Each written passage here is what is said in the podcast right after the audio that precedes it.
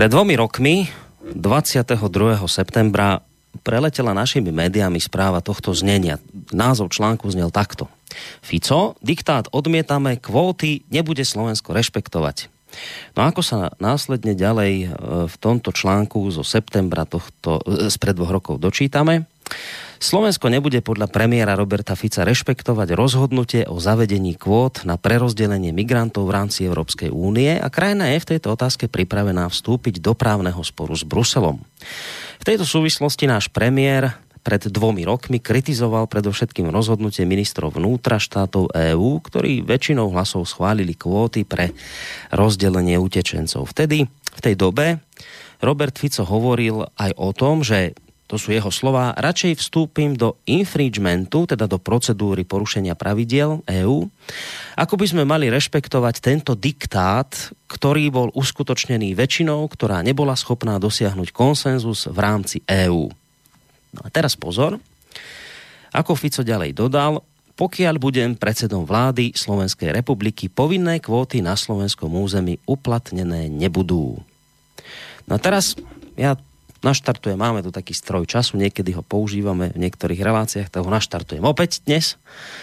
No a on, ten stroj času nás prenesie teraz kam si do prvej polovici júna tohto roka, kedy prišiel komisár Európskej únie pre migráciu Dmitris Avramopoulos so správou o plnení si záväzkov ohľadom povinných migračných kvót, na základe ktorej tej správy sa Európska komisia rozhodla začať konanie voči Česku, Maďarsku aj Poľsku pre porušenie únijnej legislatívy za odmietanie prijatie povinných kvót na migrantov.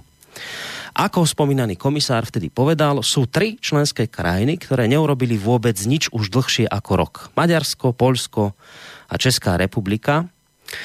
Naopak, tento istý komisár ocenil Slovensko a Rakúsko, ktoré nové miesta e, pre migrantov do programu ponúkli. Možno si spomínate, už v tej dobe, keď sa toto udialo, nám v hlavách začali plikať prvé výstražné červené kontrolky, že pozor, pozor, deje sa niečo zvláštne, pretože medzi zlými chlapcami V4 ako si záhadne chýba Slovensko. Navyše nielen, že e, nie je zlé, ale akýsi komisár Európskej únie ho doslova chváli za jeho prístup k migrantom. To Slovensko, ktoré ešte nedávno predtým podávalo žalobu na Európsky súdny dvor a práve kvôli tomu, že nám teda bruselské elity násilu tlačili potrebu príjmania migrantov. V tej dobe sa k tomuto zvláštnemu javu vyjadril aj europoslanec e, a šéf opozičnej strany SAS, Sloboda a Solidarita Richard Sulík, ktorý už v tej dobe akoby odhalil dôvody vlastne, prečo sa to deje a tu vám aj pustím e, to jeho asi dvojminútové stanovisko, ktoré vtedy povedal.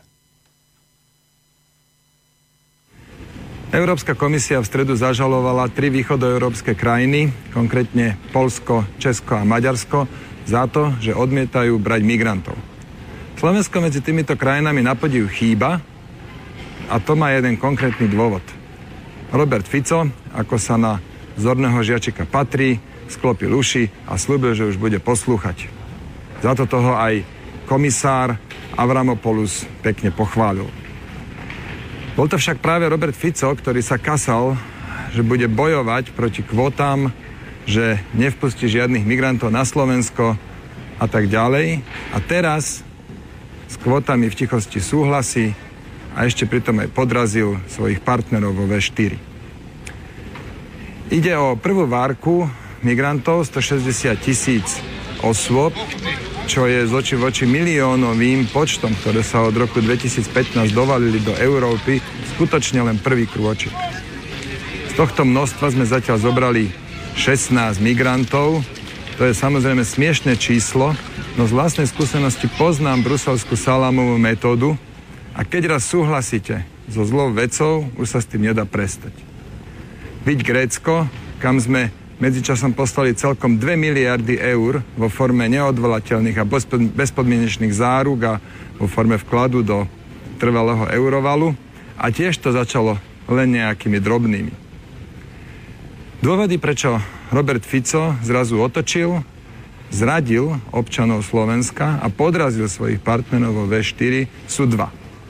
Poprvé, komisia pohrozila krátením eurofondov a to je pre Roberta Fica, ktorý osobne berie úplatky z dotácií určených pre uholné bane, bol existenčný problém. Veď z čoho by živil všetkých tých svojich oligarchov, ktorí sú nacucnutí cez stranu Smer na štátny rozpočet.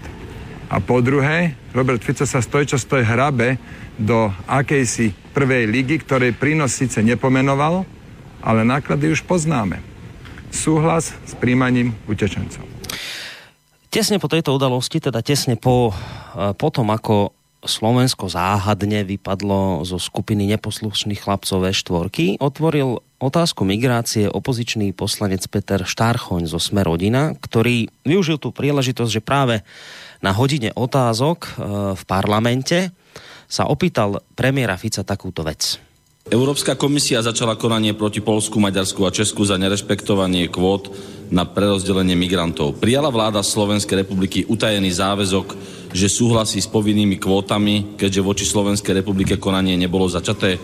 Koľko migrantov prijala Slovenská republika na svoje územie od roku 2015? No a takáto bola Ficová odpoveď. V skrátke nie je celá, je zostrihaná, respektíve nie je, odstrihol som nejak, niektoré časti, ktoré nesúvisia s tým, čo sa ho pýtal tento poslanec. Takže v skratke zhruba dvojminútová odpoveď Roberta Fica. Migrácia je stále veľmi vážna téma, ale nemyslím si, že je vhodné, aby sme takúto citlivú problematiku zneužívali na politikárčenie.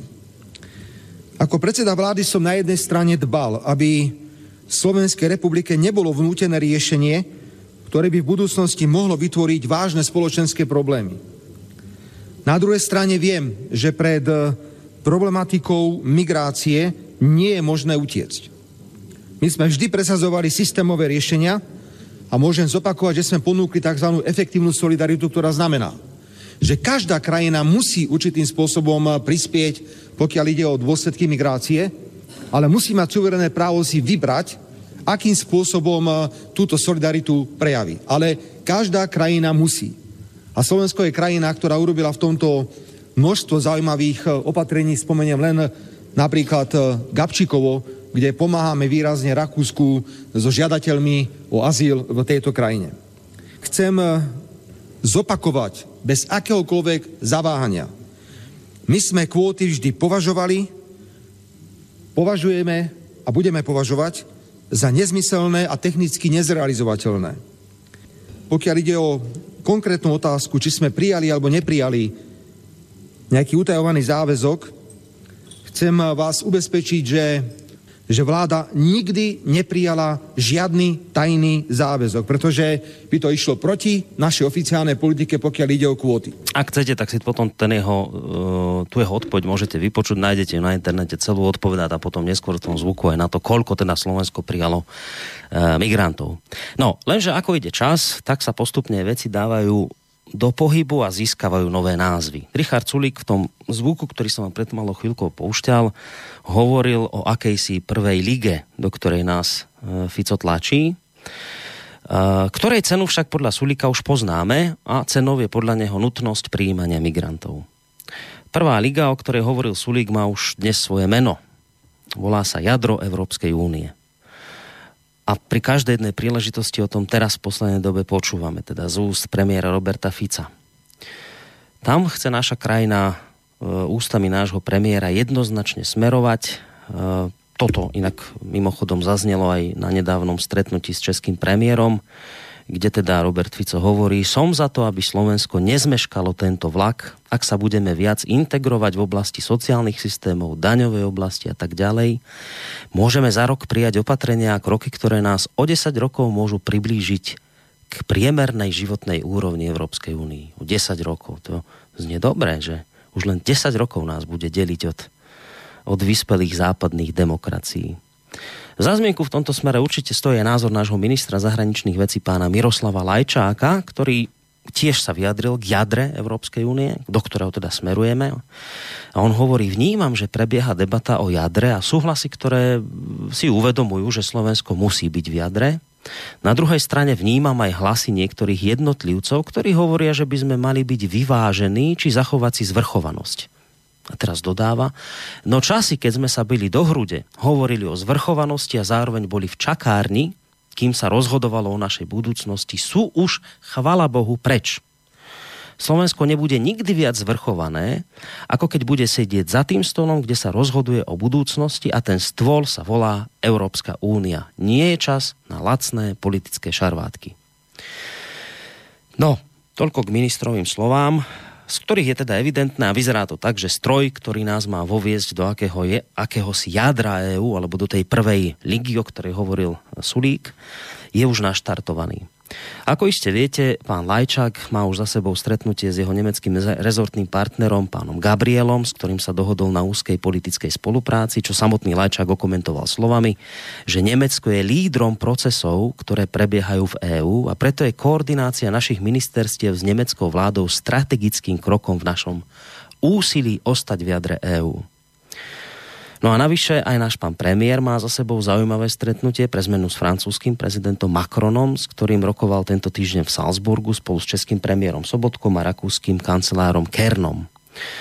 Prítomní sa zhodli na tom, že v Európe potrebujeme novú dynamiku a že do konca tohto roka musia byť stanovené kontúry toho, čo má byť to opätovné akoby zakladanie alebo založenie Európskej únie. To jadro, o ktorom nám hovorí náš pán premiér. Uh, no ale na jazyk sa, vážení poslucháči, pri počúvaní týchto slov iste mnohým z vás tlačia také nástojčivé otázky, že napríklad, že čo to vlastne to jadro EÚ, tá prvá liga, o ktorej už tu počúvame zo pár mesiacov dozadu, čo to vlastne, čo to vlastne je to jadro EÚ? Však už sme v Schengene, už sme v eurozóne, tak človek má pocit, že už sme v nejakom jadre EÚ a nie, nie, že ešte existuje iné jadro, do ktorého musíme ísť, tak čo to vlastne to jadro je? Kam nás to Fico tak, tak vehementne tlačí, že teda pri každej jednej príležitosti nám teraz hovoria politici, že toto, toto potrebujeme. Ani nejak opozícia sa voči tomu nevyhraňuje, ani, ani médiá nejak tie veľké mainstreamové do toho nebijú. Tak čo to vlastne je to jadro o ktorom teda dnes hovorí náš premiér. Čo je to vlastne tá nová Európa, o ktorej teda nejak predovšetkým Nemci a Francúzi hovoria? No a hlavne otázka znie, že čo nás to vlastne bude stáť? Byť v centrovatom centre, v jadre EÚ. To bude zadarmo, alebo to bude niečo stáť nás? No tak niektoré poplašné hlasy hovoria, že tá cena môže byť veľmi vysoká. Že dokonca hovoria o tom, že, že pozor, pozor, hrozí nám, že v tom jadre, o ktorom hovorí pán Fico, že o 10 rokov budeme už teda vyspelou krajinou, ak doň vstúpime, že pozor, pozor, ale v tom jadre sa nám môže stať, že prídeme o posledné zvyšky aspoň nejakej takej národnej suverenity. Richard Sulik hovoril, že prvá liga, do ktorej nás tlačí Fico, je tu hlavne pre jeho oligarchov, ktorí nesmú stratiť stály príjem z eurofondov. No a maďarské a polské médiá, teda zlí chlapci EÚ, ktorí mimochodom teraz písali v posledných dňoch články o slovenskej zrade, respektíve o Ficovej zrade V4, si kladú otázku, že či je kvôli peniazom Ficová vláda ochotná predať Slovensko. No tak ja si vrajím, že keď už teda o tom jadre počúvame zo všetkých možných strán, tak by bolo, hádam, dobre som sa trošku podebatiť. U nás už boli relácie na túto tému, hlavne teda počúvali ste pred malou chvíľu komentáre Jura Poláčka, takže viem, že sa tejto téme tiež venujú dostatočne, ale mohli by sme sa o tom porozprávať, lebo mainstreamovým médiám sa do tejto témy volia ako nechce. Nejak, oni ju riešia, ale len tak akože dobre to celé bude. No tak poďme o tom trošku podiskutovať v dnešnom druhom dieli relácie o slobode spoločnosti, e, v rámci ktorej teda už jedným dychom vítam aj človeka, ktorý zavítal opäť sem ku nám osobne do bansko štúdia, ktorý je takou hlavnou tvárou alebo hlavným hlasom tejto relácie, univerzitný psychológ pán doktor Peter Marman. Dobrý večer vám prajem. Dobrý večer vám, Boris, aj poslucháčom. Ja som veľmi rád, že ste si opäť našli čas tuto pre nás, pre našich poslucháčov, napriek tomu, že je teda víkend a že takto v sobotu musíte v podstate pracovať. Ale tak sú vážne témy, ktoré treba otvárať a vyzerá to tak, že práve téma, ktorú dnes budeme riešiť, je naozaj veľmi vážna. Možno sa dozviete aj veci, ktoré teda nejak z tých veľkých médií nezaznievajú. Takže spolu s pánom doktorom Marmanom vám samozrejme nerušené počúvanie prajem aj ja, teda Boris Koroni. No ja, ako tak sledujem vás poslednej dobe tak ste sa tak rozpísali zase na tom Facebooku, hlavne teda k tejto téme jadra. ste tak publika, dosť bol takú plodnú publikačnú činnosť máte v poslednej Áno, dobe. áno, vás vidno- takto naštartovalo? Vidno to je na dosahu, čo sú vlastne už 100 tisíce ľudí. Áno? Tak vám gratulujem, to ste dobre dali. To sa skôr priblížite. k- No však, lebo to je také... No je to, je, to, je to otázka dnes, aj keď sa to tak nejaví, ale je to dôležitá vec mm, o našej budúcnosti. V princípe už to, čo ste povedal, je taký vykričník. Ja. Tak rozmýšľam, že z ktorej strany vôbec na to ísť, že kde začať. Ja vám trošku, ani nie, že pomôžem, že kde začať, len vám ešte chcem povedať, že musí to byť veľmi vážna téma, to jadro, lebo dnes sa v Trenčianskom kraji konali oslavy e, Slovenského národného povstania. Človek by tak čakal, že bude náš pán premiér rečniť o, o dejinách, o tom, ako sme sa vzopreli a to a tak ďalej. Také tie klasické reči. No nie, nie, čudujte sa svete, tak ono samozrejme zaznelo niečo aj o SMP, ale hlavne neuveríte o jadre. O jadre EÚ a prečítam vám, čo okrem iného povedal. Musíme hovoriť o tom, na čo mali muži a ženy v 44. odvahu. Neviem si predstaviť, ako by sa ľudia na Slovensku dnes postavili k podobnej výzve. Tak ako prijali rozhodnutie v roku 1944, aj nás čakajú vážne výzvy. Tak ako sme vstúpili do Európskej únie v roku 2004, musíme teraz rozmýšľať, či sme schopní urobiť ten 10-ročný skok do jadra. Nebude to ľahké, takéto rozhodnutie, ale verím, že naša doterajšia účasť v európskych štruktúrach bola mimoriadne prospešná pre našu krajinu. Dám do toho celú moju politickú váhu, aby nám tento vlak neušiel. Nuž, len aby ho ten vlak nezroloval. No, ale... No, Uh, tak vážna téma to je je. to vážna téma, keď sa... Aj na oslavách SMP Na sa to jadro SMP dostane aj tam. No, je totiž to pod tlakom. Uh, Po, Fico? hej, Pod akým? No, jednoducho, to je, to je také paradoxné, že celé to začalo dva dní po prvom kole francúzských prezidentských volieb. Ehm, Po tom prvom kole bolo jasné, ako dopadnú. Teda nikdy to nie je úplne 100% Ale teraz to jasné. bolo, hej, také jednoznačné. Ale v podstate teraz to bolo asi také najjasnejšie. Takže mm, mohol si zrátať veľmi jednoducho, že Francúzi neurobia to prekvapenie a že Emmanuel Macron sa stane francúzským prezidentom. Ehm, No a v dva dní na to v podstate s ministrom Kažimírom eh, predniesli teda eh, ja neviem, či to bola tlačovka ale skrátka jednoducho oznámili teda, že Slovensko sa ide zaradiť k krajinám, ktoré môžu inkasovať viac európskych zdrojov. Všimnite, že ako sa to vyvíja tá argumentácia. Na začiatku to bolo eh, to, že môžeme inkasovať viac Mhm. z európskych zdrojov a to pri hlbšej integrácii v, v Európskej únii alebo s Európskou úniou a to politické rozhodnutie teda, že učinila teda koalícia a oni ho teda oznámili. Uh, uh, Čiže s tým prvýkrát prišiel po francúzských voľbách? po tesne? francúzských voľbách Čiže tam prvýkrát toto, hej, za- 25.4. v apríli už bol o tom článok uh, v Pravde. Mhm. Uh, takže oni v podstate tam akoby tak nenápadko Mhm. sa tá, tá politická línia už vtedy zmenila. Uh, teraz otázka bola, že, že čo bol ten impuls. Tam rozhodne uh, si to netreba predstavovať tak, že, že by to bolo nejako náhodene, že tam, tam sa zvažuje viacero tých, uh, tých línií. Uh, jedna je teda taká tá situácia napríklad vo V4. Ono...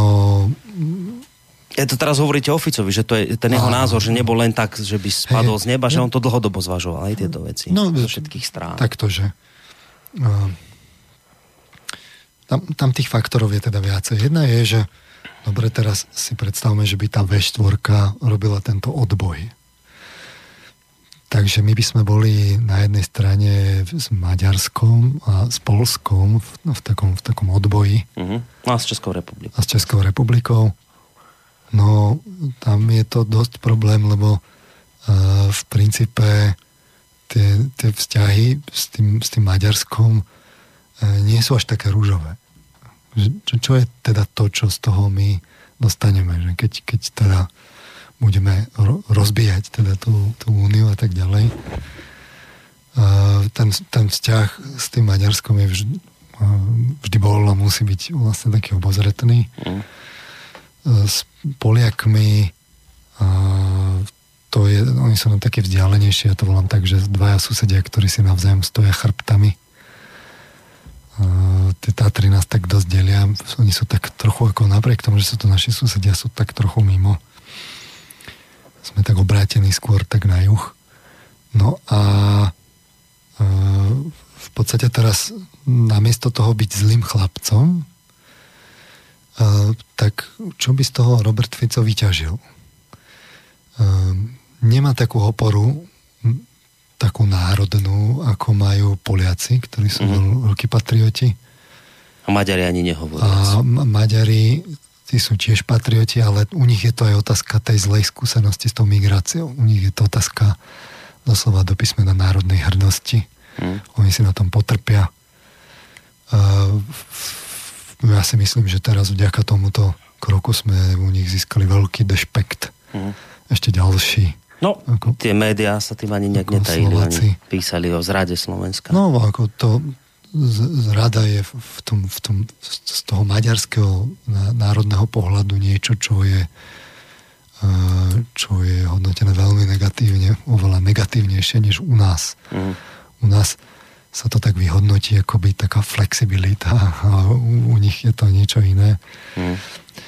A e, teraz e, na jednej strane, čo by získal Robert Fico, na druhej strane z pohľadu toho teda z toho geopolitického, čo by získal, z toho vnútropolitického sa nemá o čo oprieť. On na tú kartu e, migrácie hral už pred parlamentnými voľbami.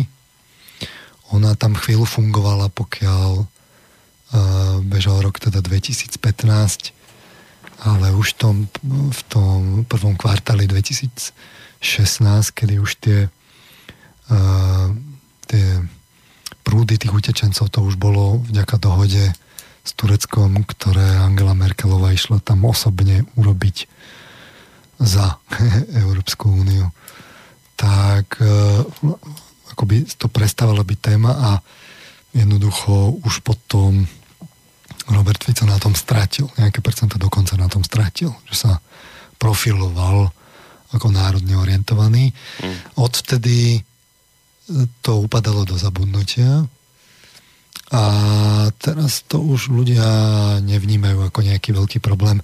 Dokonca v Nemecku, ja som to písal na, na tom Facebooku na stránke, že dokonca v Nemecku si už Angela Merkelová mohla teraz pred voľbami dovoliť povedať, čo teda dlho nepovedala, že si teda za svojim rozhodnutím, čo sa týka teda tej migračnej politiky, stojí.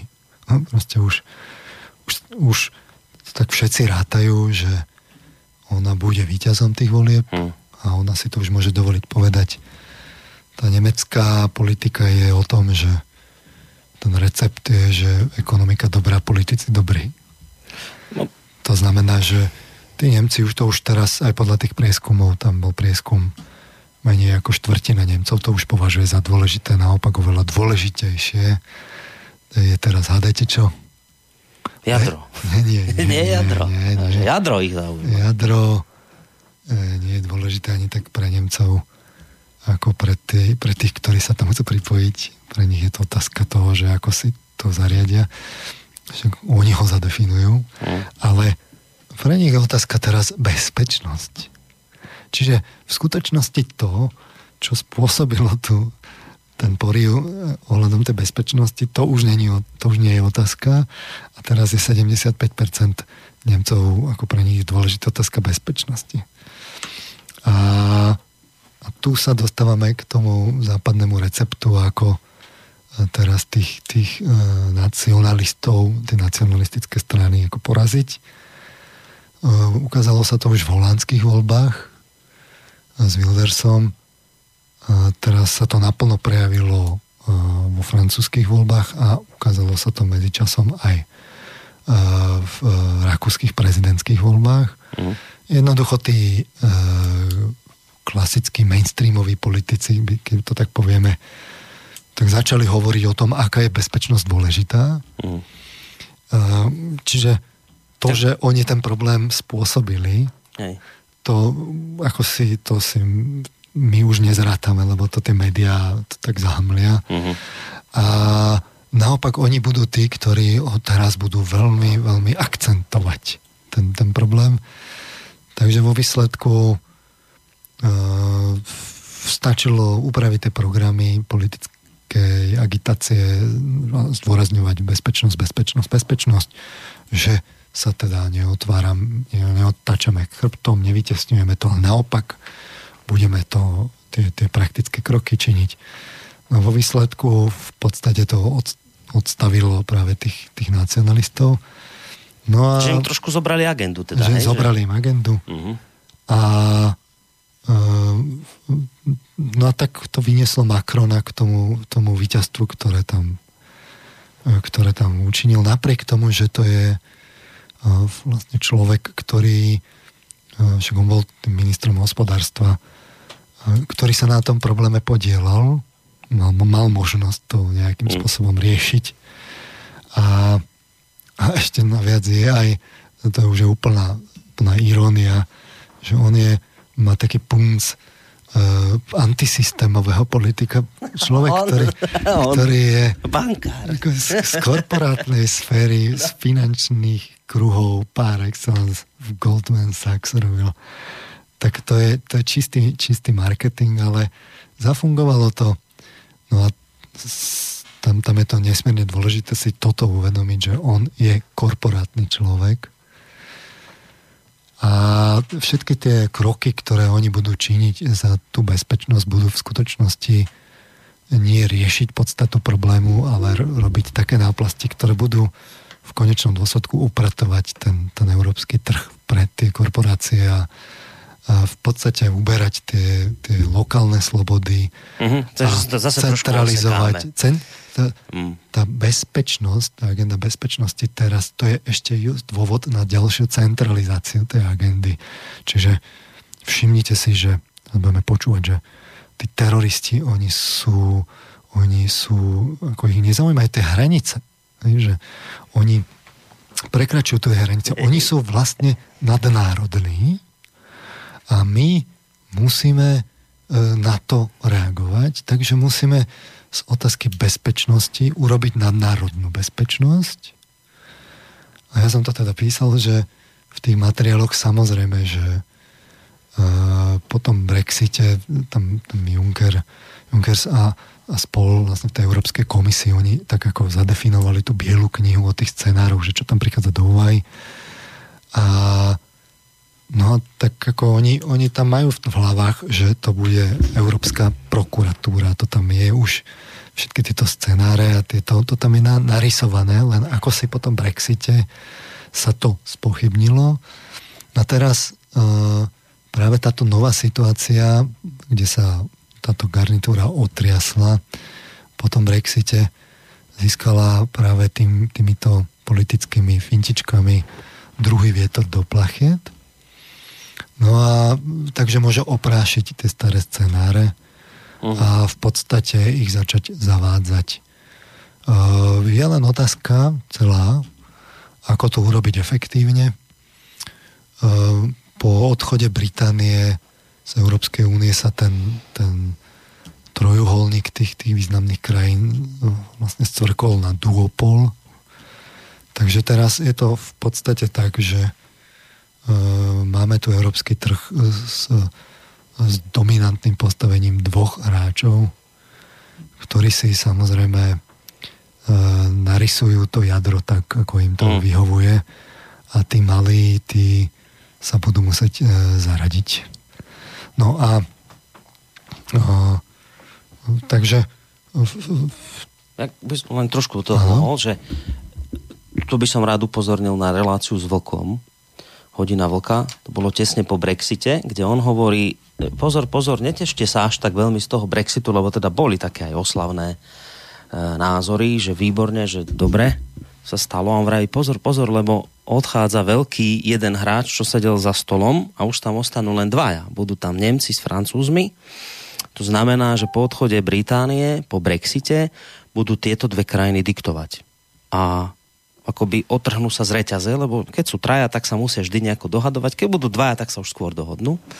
To sa aktuálne deje, to treba povedať. Ešte som chcel jednu vec prečítať, lebo to, je, to si treba uvedomiť, to je naozaj neuveriteľné, že to, čo hovoríte, že tí, tí, ktorí túto situáciu spôsobili, že teraz sú tu každý boží týždeň nejaké teroristické útoky, samozrejme, čiste náhodou to robia teda ľudia z prostredia migrantov, alebo teda tá druhá vlna utečencov, tak tí, ktorí toto všetko spôsobili, tak tí teraz, ako tuto čítam dneska správu, nemecký minister de Mezie, to bol jeden z tých, ktorí teda Aha. vďaka nemu sa dovalili tony migrantov sem, tak on hovorí, že migračná vlna z roku 2015 sa už nezopakuje. Ja mám prečítať tak krátky článok, dnes to vyšlo, že podobná situácia, keď pred dvomi rokmi prišla do Nemecka mohutná vlna migrantov, viac nehrozí, povedal Mezie. Uh, veľa sme podnikli, aby sme sa ubezpečili, že to takto ďaleko nezájde. V ostatnom čase rastú medzi nemeckými, konštatuje sa v správe, medzi nemeckými politikmi vyhlásenia varujúce pred migrantmi prichádzajúcimi v člnoch cez stredozemné more do Talianska. Podobné slová zazneli aj z úst hlavného vyzývateľa nemeckej kancelárky Angely Merkelovej Martina Šulca. De Mezie zavrhol obavy, že by sa títo migranti pokúsili dostať na sever do Nemecka. A hovorí, poprvé, sme lepšie pripravení a po druhé, Taliansko koná teraz inak a po tretie, množstvo utečentov v Taliansku nie je tak vysoké, ako sa hovorí. No a v závere sa konštatuje, že minister upozornil, že počet utečencov prichádzajúcich do Talianska sa v júli a v auguste výrazne znížil. No, znížil sa, pretože to, na, na, na toto má Európska únia stratégiu. To znamená tak, ako ona to proste jednoducho vytesní na tie, na tie krajiny, ktoré nie sú v Európskej únii. Takže ona tú, migračnú vlnu v 2015 hodili teda na to, aby to upratol Erdogan. A teraz to pre zmenu zariadili v Líbii. Čiže e, Európska únia ona je príliš humanisticky orientovaná takže ona nemôže zakázať kývadlovú dopravu mimo vládok e, vlastne z Líbie, no, to sa nedá, to a, ktorá je synchronizovaná s pašerákmi, e, kde normálne to vyšetruje talianská prokuratúra, ale to sa urobí tak, že sa dohodnete politicky teda s garnitúrou v Líbii, ktorá čo urobí? No tak libyská armáda, libyské armádne lode jednoducho začnú ostrelovať tie, tie lode tých mimovládok a teda mimovládky jedna po druhej to musia zabaliť, lebo je to príliš nebezpečné. Mm. To je, to je z jednej a za zlých budú ako z, z, z jednej strany a z druhej strany to proste si tam vyriešia takým a, horším než Kadafievským štýlom proste vo vnútri, ale a to už to už sa vytesní, to už sa tam, to už, to už je problém tej Líbie. To v Európe samozrejme, že my to odsúdime, tú streľbu. Takže oni to teraz zariadili ako cez, cez tú Líbiu a teraz to, čo je ale dôležité, je povedať si, že čo je tá cena, ktorú tá Európska únia zaplatí. No to vidíme na tom Turecku. Uh, jednoducho jednoducho uh, uh, turecký prezident má teraz také, také veľké tlačítko, e, že, že on si môže v princípe robiť e, v, v úplne nezávislú politiku, lebo keď sa náštve, tak e, on to pustí znovu a to som zvedavý, čo Demezier tam ako bude hovoriť potom, keď, keď, keď sa Turecko rozhodne, že nám to sem pošle. Ja hlavne nerozumiem, viete, tej veci, že to je také zaujímavé. Tak Merkelová si stojí za svojím rozhodnutím. Teda ona vlastne hovorí, že to bolo správne. Keď niekto si stojí za svojím rozhodnutím. Tak, tak ona vraví, že teda to, že prišlo milión utečencov do Nemecka, tak ona si za tým stojí, že to bolo správne. A teraz ale jej minister Mezier hovorí, že ale už sa to nezopakuje. Tak, tak počúvate, ale tak toto je akože čo za bubos. Tak bude to správne a potom to spravte znova, ak je to správne? Ale nehovorte tu, no to, že... To by on povedal, ako? že to by on povedal, že teda oni vtedy neboli na to pripravení, situácia sa tak vyvinula, ona teda správne reagovala a oni medzičasom urobili opatrenia, aby sa to už nezopakovalo, lebo sa poučili, ale inak to bolo správne. No, správne, správne, ale my to teraz máme tie teroristické útoky na jednom poriadku. A, no. a, a zjavne to súvisí s tou, s, s tou migračnou e, krízou, pretože, pretože e, časť tých, časť tých časť tých pachateľov sú jednoducho migranti. Za prvé, za druhé, sem došla významná časť, to boli tisíce a tisíce členov islamského štátu, ktorí tu vytvárajú tú, tú činnosť. Zradikalizovala sa tá, tá radikálna islamská komunita a sú tam, sú tam interakcie s tými, s, s tými uh, už občanmi Európskej únie, ktoré sú no. potomkami migrantov. Čiže to, to, to, to zjavne spolu súvisí. No, a teraz mi toto vysvetlíte, lebo trošku to vrátim späť k tomu Ficovi. Keď vravíte, že on je pod tlakom, on prehodnotil si to zo všetkých strán, že Maďari, no tak máme také vzťahy, aké máme, Poliaci sú také, akí sú. Ale teraz, lebo o čo ide? Že, však to povedal Sulík v tom zvuku, že byť v jadre znamená, že budete príjmať migrantov. No a teraz Možno to v Nemecku nie je téma, možno to vyprcháva aj na Slovensku, teraz ja neviem, ja ten pocit nemám, ale môžem ja si tu žiť v nejakej bubline. Ale to treba povedať otvorene, že smerovanie do Ficovho jadra, v úvodzovkách Ficovho jadra, znamená príjmanie migrantov, alebo nie? No a to je tá, to je tá otázka, opäť som to e, písal, že e, to jeho vyhlásenie, že Slovensko teda chce prejaviť absolútnu mieru solidarity no. Eh, v, v, pri otázke migrácie. Eh, vy ste tu konec koncov čítal aj ten výrok.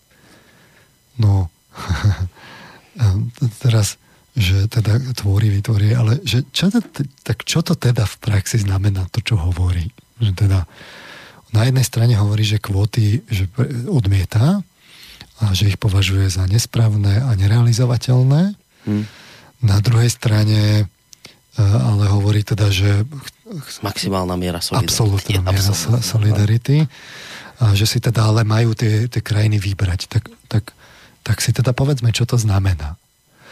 Lebo, lebo jednoducho uh, v, tých západných krajinách sú tí migranti. Keby to už nebol problém, tak, tak by sa na tie kvóty netlačilo, len stále by to nevyhlasovali dokola. Oni sa potrebujú jednoducho tých migrantov zbaviť, poviem to takto natvrdo, odľahčiť si. A e, lebo sú to konec koncov aj bezpečnostné rizika a tie mm. potrebujú riešiť. A, bud, a chcú to distribuovať po tej Európe jednoznačne. No a teraz, tak čo im povie teda Robert Fico, že čo je teda to to, ten, ten jeho konštruktívny návrh. Ako, lebo oni, oni tam majú, aj tí Taliani to, to prichádzajú a bude, budú stále prichádzať. No. Uh, tak, tak čo im no. teda navrhne, že bude strážiť tie hranice? Ne, že mne z toho vychádza, prepačte, ja zobehnem, že mne z toho, čo hovoríte a čo počúvam Fica, vychádza jediné, šialené, že viete čo, že netlačte nám ich na silu povinne, my ich zoberieme dobrovoľne. No, no, no toto mi z toho vychádza. No však hej. No, však a, to je jediné. Lebo, lebo že, však my odmietame povinné kvóty, to za tým si on stojí. To on by si dal aj hlavu oťať kvôli tomu. To, to, kým budem premiér, tak budem proti povinný. No, ale čo nepovie je, že No tak ale ich zoberieme dobrovoľne. No, on, on povie, že on teda zoberie teda tých, ktorí, uh, ktorých nám sem akoby požičajú, že teda my ich odľahčíme, uh-huh. tak ako v prípade Rakúska. A že potom áno, vrátime. No. Alebo povie, že teda tí, ktorí sem chcú ísť, tak môžu. A, to, a, a bude sa hrať na to, že, že sem vlastne nechcú ísť, lebo všetci chcú ísť do Nemecka a tak ďalej. No ale to keď sa tí západneri rozhodnú, ale že oni im dajú teda tie príslušné sociálne dávky, také ako to je v Nemecku, jednoducho sa tie podmienky zariadia tak, aby, aby chceli to aby byť. Chceli to no. byť. No. Takže vo výsledku, čo je toto, čo sa kryje v tých záujmoch, že tí západniari chcú, ten, ten, aby jednoducho sem prišli, a on chce teda absolútnu mieru solidarity a čokoľvek iné, ako že majú sem prísť ich, oni vlastne nepotrebujú. Na čo by to bolo? Ani len Orbán nepotreboval v princípe e, pomoc so stražením tých svojich hraníc, keď tam dal plot. Hej. To, čo sme tam posielali našich policajtov, to bolo v skutočnosti na skúsi, aby, aby vedeli, že o, čo to, o čom to je, že keby to nastalo u nás, aby to boli tie skúsenosti. A, a to, tá, strážiť ako talianské hranice, grecké hranice. Však tie riešenia v skutočnosti tam sú. No to riešenie je presne také, aké, aké robí tá Líbia, len to samozrejme nikto nechce. Takže ani v prípade Grécka sa to nechcelo, ani v prípade Talianska sa to nechcelo. Tak čo im pomôže Slovensko v tom, čo oni nechcú robiť? Nechcú robiť. Nič. No. Takže celé je to len o tom, čo hovorí nakoniec Sulík ale ja tomu rozumiem, ja stále niekde tuto vzadu ešte mám takú myšlienku, že, že si Fico uvedomuje, aj keď teda po tom, čo hovoríte, už o tom pochybujem, že by ho to mohlo politicky odrovnať. Ja si neviem predstaviť, ako vysvetliť ľuďom, že sem pustí migrantov. Ja viem, že budú vzletné reči, že idú sem sami, že môžu a to, ale zoberú to ľudia, zožerú to. No a teraz, a teraz je tam akoby to, čo som nedopovedal, čo sme trochu odbočili, tá, tá, tá vnútropolitická kalkulácia. Lebo uh, tá dynamika, ktorá mu nadáňala prí, príslušné percenta, keď tá kríza bola no. vrcholila on, jemu sa vyplatilo byť národne orientovaný, tak uh, tá pominula. Toto už neprináša uh, svoje plody ani len v Nemecku nie, nie je to ešte u nás. A, takže a, v podstate on musel zvoliť nejakú novú stratégiu a naviac ešte má vo vláde v podstate mimo vládkarov v podobe mostu Hída. Takže on je v ťažkej defenzíve. Postupne mu klesajú percentá. V tá, tá, tá, tá vláda, ktorá, ktorá je pri moci, nie je rozhodne nejako veľmi silná. Mm. O voliča e, sa musí deliť, bojovať tvrdo z sns mm. to je vidno práve na tejto vládnej kríze. Takže čo teda ako e, bude tá stratégia, ktorú si Robert Fico vyberie, lebo musí si vybrať nejakú agendu, ktorá ho poniesie ďalej. Takže čo bude? No bude to presne tá, ktorá je tá nemecká a francúzska. Ekonomika dobrá, politici dobrí, bezpečnosť nadovšetko. A všimnite si, že tieto témy on teraz stále dokola opakuje. Celkom logicky, to je normálne, to je normálne ako, logi, ako studený logický kalkul politický. Takže on stále hovorí, že e, máme perfektné výsledky ekonomiky, chceme postúpiť v ekonomike ešte ďalej, práve tou integráciou. Áno, do desiatich rokov sme tam, kde dnes západné Bude v istom zmysle slubovať to, to čo sluboval Mikuláš Zurinda. Len je to taká novšia forma. V podstate, no kto by nechcel byť v prvej lige v Európe v klube bohatých?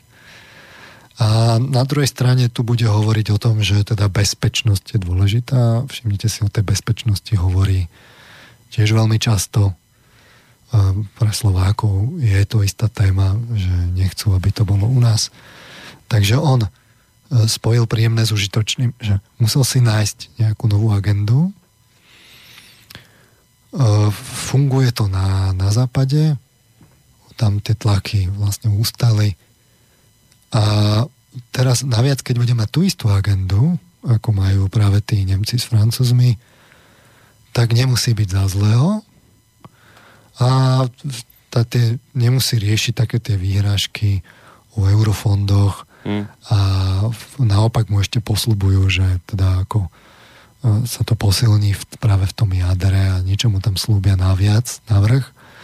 Uh, takže čo si vyberie proste Robert Fico a spol, no to nie je len on, to, to sa to tak ako spersonalizuje, ale to je to, to, to je istá skupina ľudí a, a nie, nie veľká, ale ktorá určuje teda túto politiku.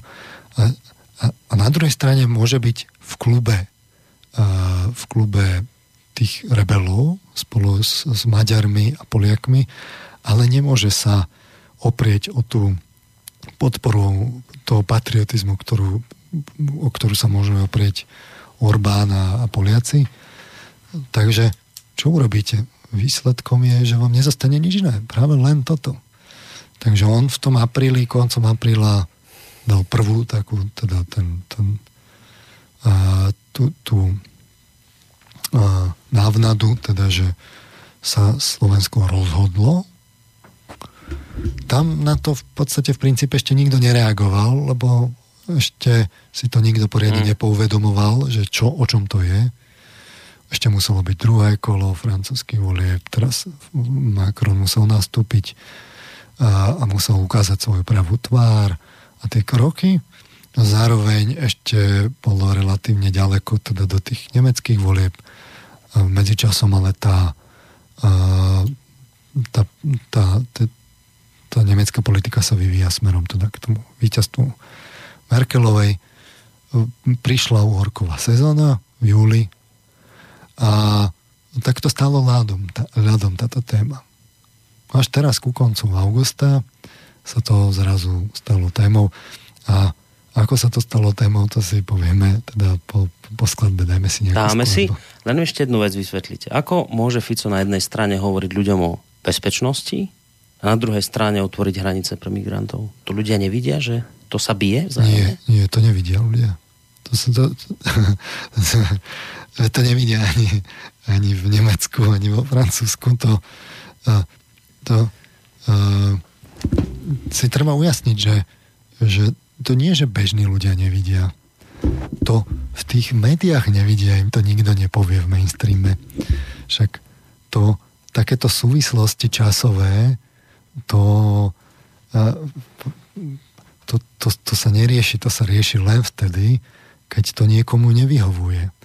Ale, ale túto, túto negatíva jadra momentálne nemá kto bežným ľuďom povedať. On písal. Pretože Robert Fico otočil vládny kurz, takže provládne médiá jednoducho túto otázku jadra budú hodnotiť pozitívne a opozičné médiá otázku jadra budú už len z princípu hodnotiť pozitívne, lebo Európa to sú svetlejšie zajtražky. Takže momentálne vidíme e, pluralitu názorov v médiách. Hmm. A to je filozofická otázka vlastne ku koncepcii médií a, a kvalite žurnalizmu. Ako náhle máte ideovo zamerané médiá, že oni majú nejakú nejakú súbor hodnot, ktoré razia, tak vo výsledku, keď tá spoločnosť akoby, alebo je politická vôľa, že sa ide k tej, tomu súboru hodnot, tak, on, tak vy v tom médiu nekritizujete, že mm. Sa nepovie, že to má negatívne stránky. No a vo výsledku sa teraz ukázalo práve v tomto spojení toho, že v nejakej oblasti sa zrazu Robert Fico akoby je proeurópsky, tak sa zrazu spojil aj, aj, aj tá vláda, aj, tá, aj koalícia, aj s opozíciou zrazu akoby idú rovnakým no. smerom. No. Takže vo výsledku to nemá kto ako povedať o tých negatívach. Hej. Máme tu opäť raz takú anomáliu, ktorá je spôsobená čím? No len tým, že to tí žurnalisti robia zlé. Oni, oni nemajú za cieľ mať razenie agendy. To, to je politická otázka. Mm. Oni majú popisovať, hľadať pravdu a popisovať vyváženie. Rizika, Čiže prínos. oni to majú všetko povedať, ale to, to oni nerobia. To, to, to vyváženosť, všimnite si, vyváženosť sa v otázke jadra Európskej únie čest výnimkám, napísal mm. Doug Daniš a Ronald Ižip. Ižip, ale to, to je skôr akoby anomálie, lebo oni idú na svoje meno, ale to, tie médiá to proste razia.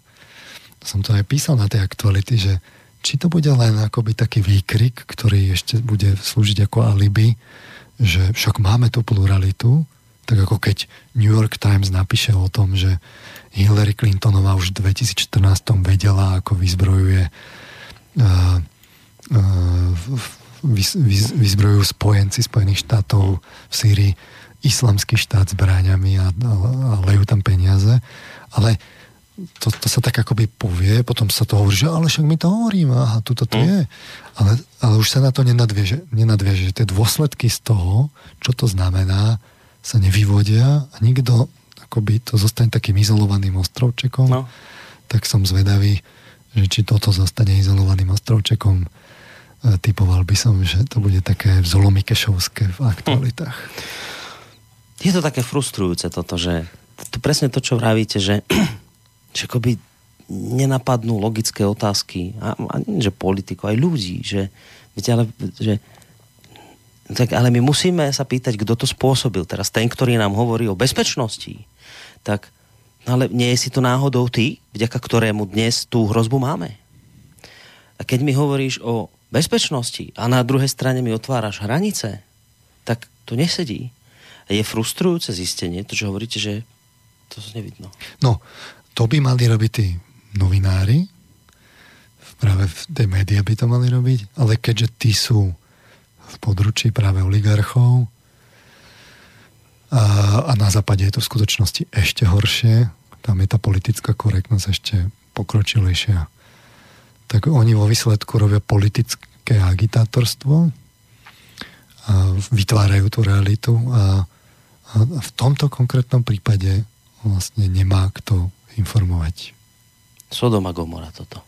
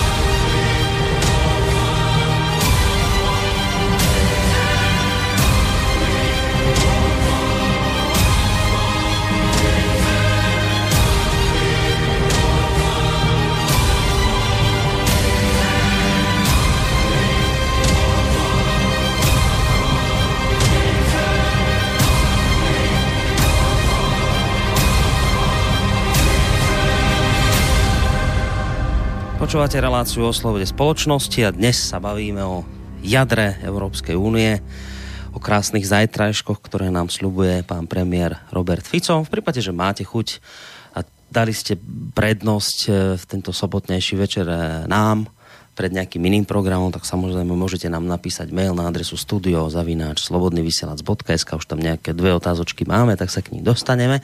Ale ja by som možno začal túto druhú časť e, výrokom, ktorý sa objavil tiež na Facebooku od uh, Štefana Harabina, človeka, ktorý tu má u nás aj svoju vlastnú reláciu. Vysiel teraz, myslím, v stredu. To z bansko štúdia bol veľmi nahnevaný na toto, čo sa deje. Hovoril o tom, že, že Fico na nič takéto nedostal mandát od ľudí. No a Pán Harabin zverejnil na Facebooku takúto vec, nebudem to čítať celé, ale hovorí toto. Fico pripravuje zradu národnej zvrchovanosti a samostatnosti Slovenska pod názvom Mníchovská dohoda 2016. Fico chce zo Slovenska nemecký protektorát. Nie je to náhodou Anschluss? To si nedovolil ani Hitler. Tretí sektor, mimovládky platené Sorošom, mainstream, korum, mainstream korumpovaný Ficom a opozícia záhadne Fica v tejto otázke kryjú. Nevadí im ani minister vnútra Kaliňák, pochádzajúci z mafiánskeho prostredia Štajhubla. Pýtam sa pána Fica, či je s nimi dohodnutý. Dokument Mníkovská dohoda 2016 znamená vznik európskeho superštátu, ktorý spoločne vypracovali a schválili vlády Francúzska a Nemecka.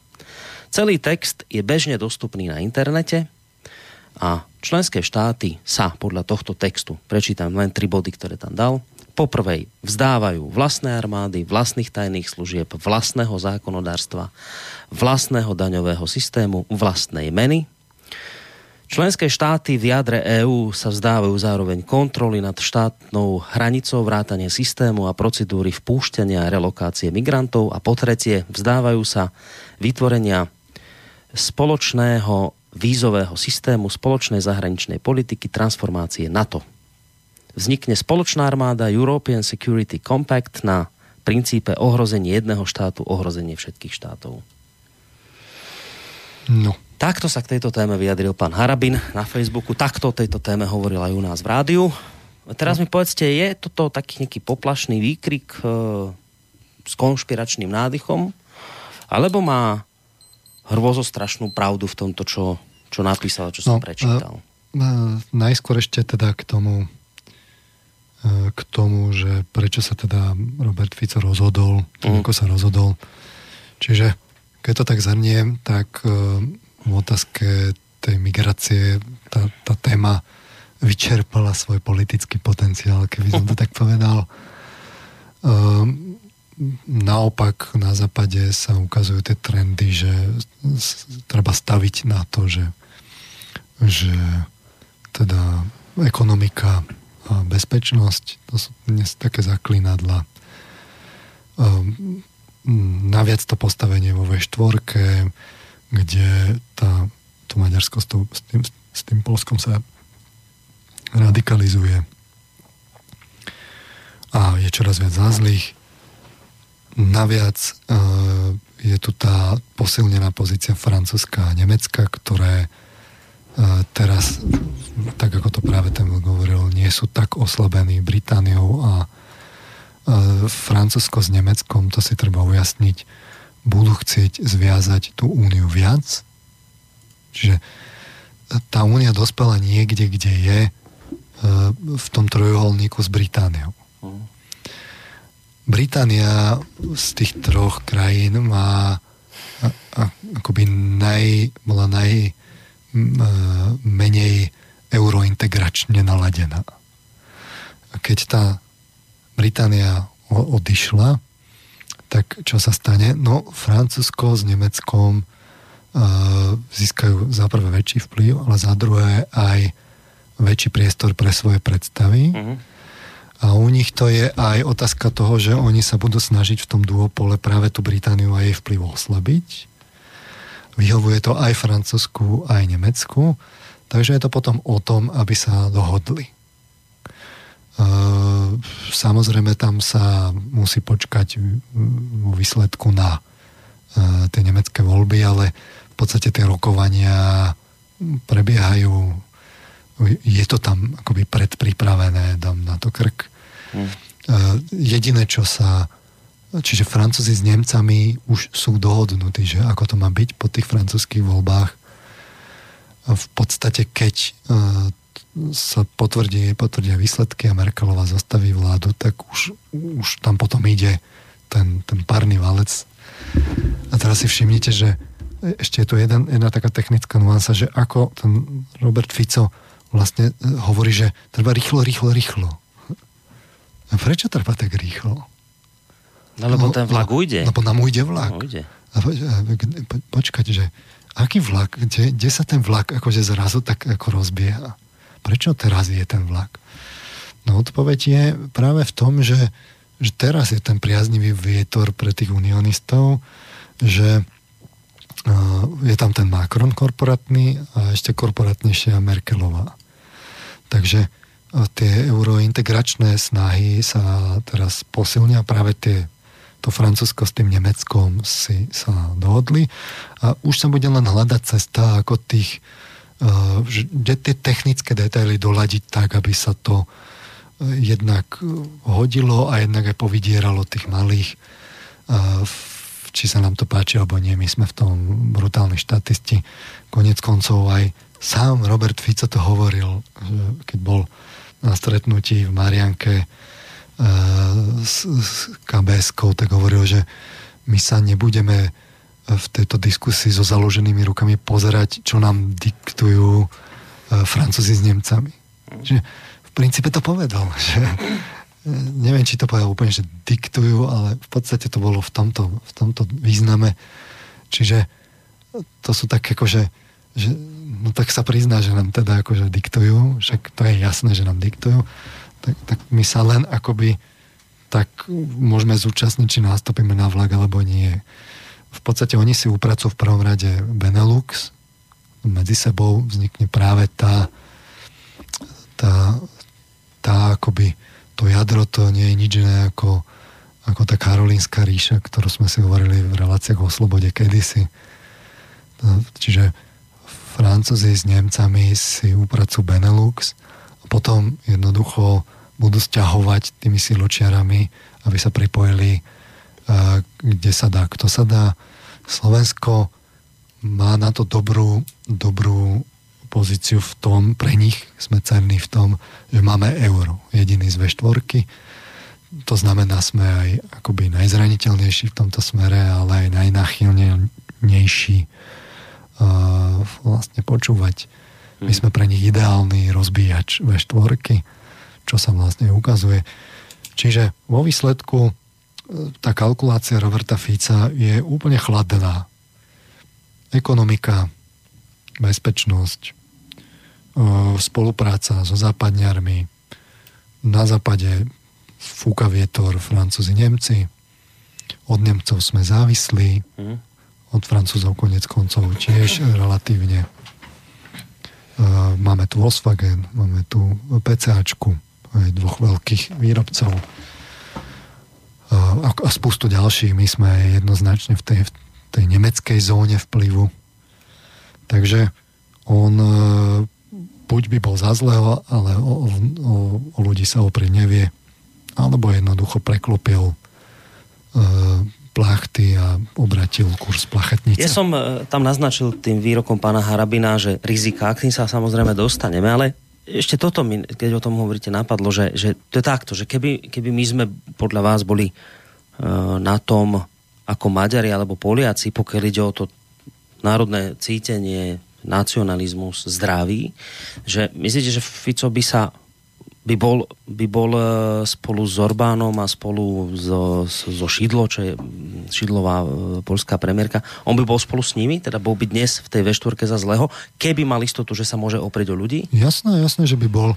Veď to je otázka, pre smer je to otázka dominantnej, dominantných siločiar. Čiže on by... A potom by už nebola v otázke hra Volkswagen, ekonomika. Tak he, potom, by, potom, by mohol, potom by mohol viacej akoby tá V4 by mohla viacej vyjednávať a tvorila by nejakú takú protiváhu a práve v tej skupine by bola sila. No ale keďže on sa nevie znútra oprieť, jemu by to v percentá v žiadnom prípade neprinieslo, pravdepodobne by práve tí západňari pôsobili aj cez, tie, cez ten mimovládny sektor, pretože stačilo by poslať pár, pár depeší, mm. demaršov alebo neviem, niečo takéhoto a mimo vládky by chytili... Už by boli v uliciach zase ľudia druhý hneď, dých no. a neviem čo. A jemu by padali percentá. On mm. v princípe nemal na výber. Na tomto čarovné, že, že on v princípe nemal na výber. A, a toto je tam v pozadí. Teraz mm. je len otázka, ako to odkomunikujete a ako sa to robí tam v pozadí. Čo, čo, čo, čo, čo teda, aká je tá postupnosť? On samozrejme nemôže povedať, Viete čo, ja som stával teda na kvóty, ale už to tak nevynáša a zmenila sa aj situácia teda na západe po Brexite a v francúzských a nemeckých voľbách a naviac s tými Maďarmi nám to až tak veľa moc akože aj tak neprinesie. Takže kvóty, nekvóty, budeme teraz zase pre, pre zmenu eurointegrační. Hej? No tak to, to nemôže. Lebo politik sa musí tváriť, že teda... Sú principiálne rozhodnutia. Sú principiálne áno. rozhodnutia, ktorým čelíme. No a naviac tých prieskumov e, vlastne je to naozaj tak, že Slovač e, chce tú Európsku úniu. My, my cít, napriek tomu, že si teda e, myslíme, ako sa máme zlé, my ten blahobyt tu do istej miery cítime a polepšilo sa nám a e, zároveň ako v, princípe my chceme ten blahobyt, čiže keď sa povie, že Európska únia to je ešte stále pre nás je to ten blahobytný západ a kto by tam nechcel byť? Hmm. No a tu je tá otázka potom, že tam sa dostávame, že, že no dobré, ale čo to znamená v praxi? No, to... A Teraz, teraz ešte predtým, než si povieme, že čo to vlastne je a či má teda Štefan Harabin pravdu alebo nie, je to ešte tá otázka teda, že pozrieme sa, ako, čo, čo, čo sa dialo.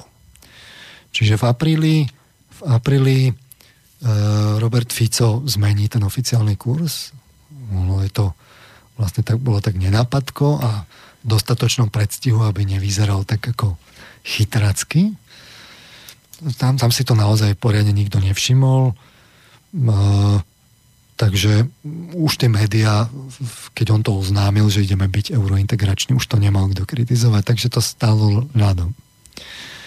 Potom prišla, ešte tam, ešte tam bolo stretnutie s Junkersom, ktoré mal, tam sa dohadovali akoby tie, tie nejaké kontúry.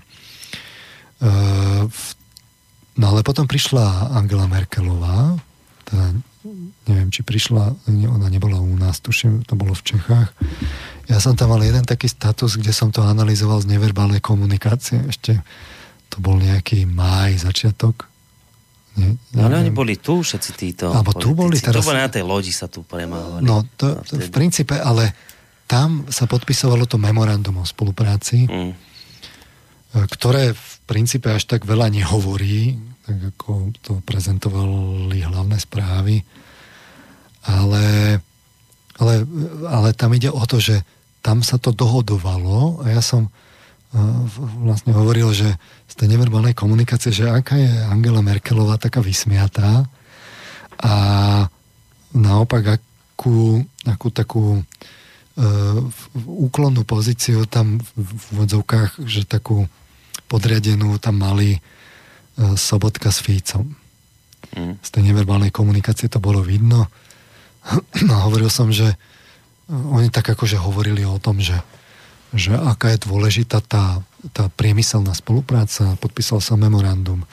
Povedali sa, že, že sa to bude ešte viacej prehlbovať a že, že dôležité je investovať aj do výskumu a spolupráca v oblasti výskumu. Čiže tu máme t- tú líniu toho tej ekonomiky. Tej, že, že ekonomika je to, na čo, na čo smer vsadí. A tam sa vlastne povedalo teda v pozadí, že áno, chceme byť súčasťou toho jadra a chceme sa teda ďalej eurointegrovať a v princípe nebudeme ani nejako dramaticky podporovať V4. To sa samozrejme do tých do tých vonkajších komuniké, proste to, tých vyhlásení tlačových konferencií. Nepovie to, sa povie tak medzi riadkami, že teda je to náš najdôležitejší strategický obchodný partner Nemecko hm. a spolu s Českom sa teda ideme v, v priemyselnej spolupráci ešte viacej podporovať a veda a výskum. Skrátka, že, na, že my sa ideme dostať ešte do ušej väzby hospodárskej s Nemeckom. Už teraz sme úplný vlastne závislí na nich, čiže keď nám Nemci povedia, že, že tak chlapci toto a toto, tak my v princípe môžeme sledovať, ako nám HDP prudko padá, keď sa mm. im nebude páčiť. Tá páka tu je a my sa ideme ešte viacej. To bol, to bol ďalší krok, kedy, kedy sa tam posilnila tá, tá, tá nemecká väzba.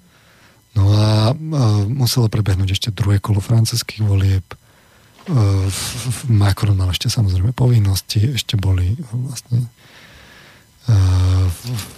teraz už si nepamätám, či tam bol nejaký spoločný summit pamätám, ako tak putoval Macron sa postaviť k Trumpovi úplne, tam bola spoločná fotka, kde Trumpa postavili na, na kraj, kraj no. to bolo tuším G20.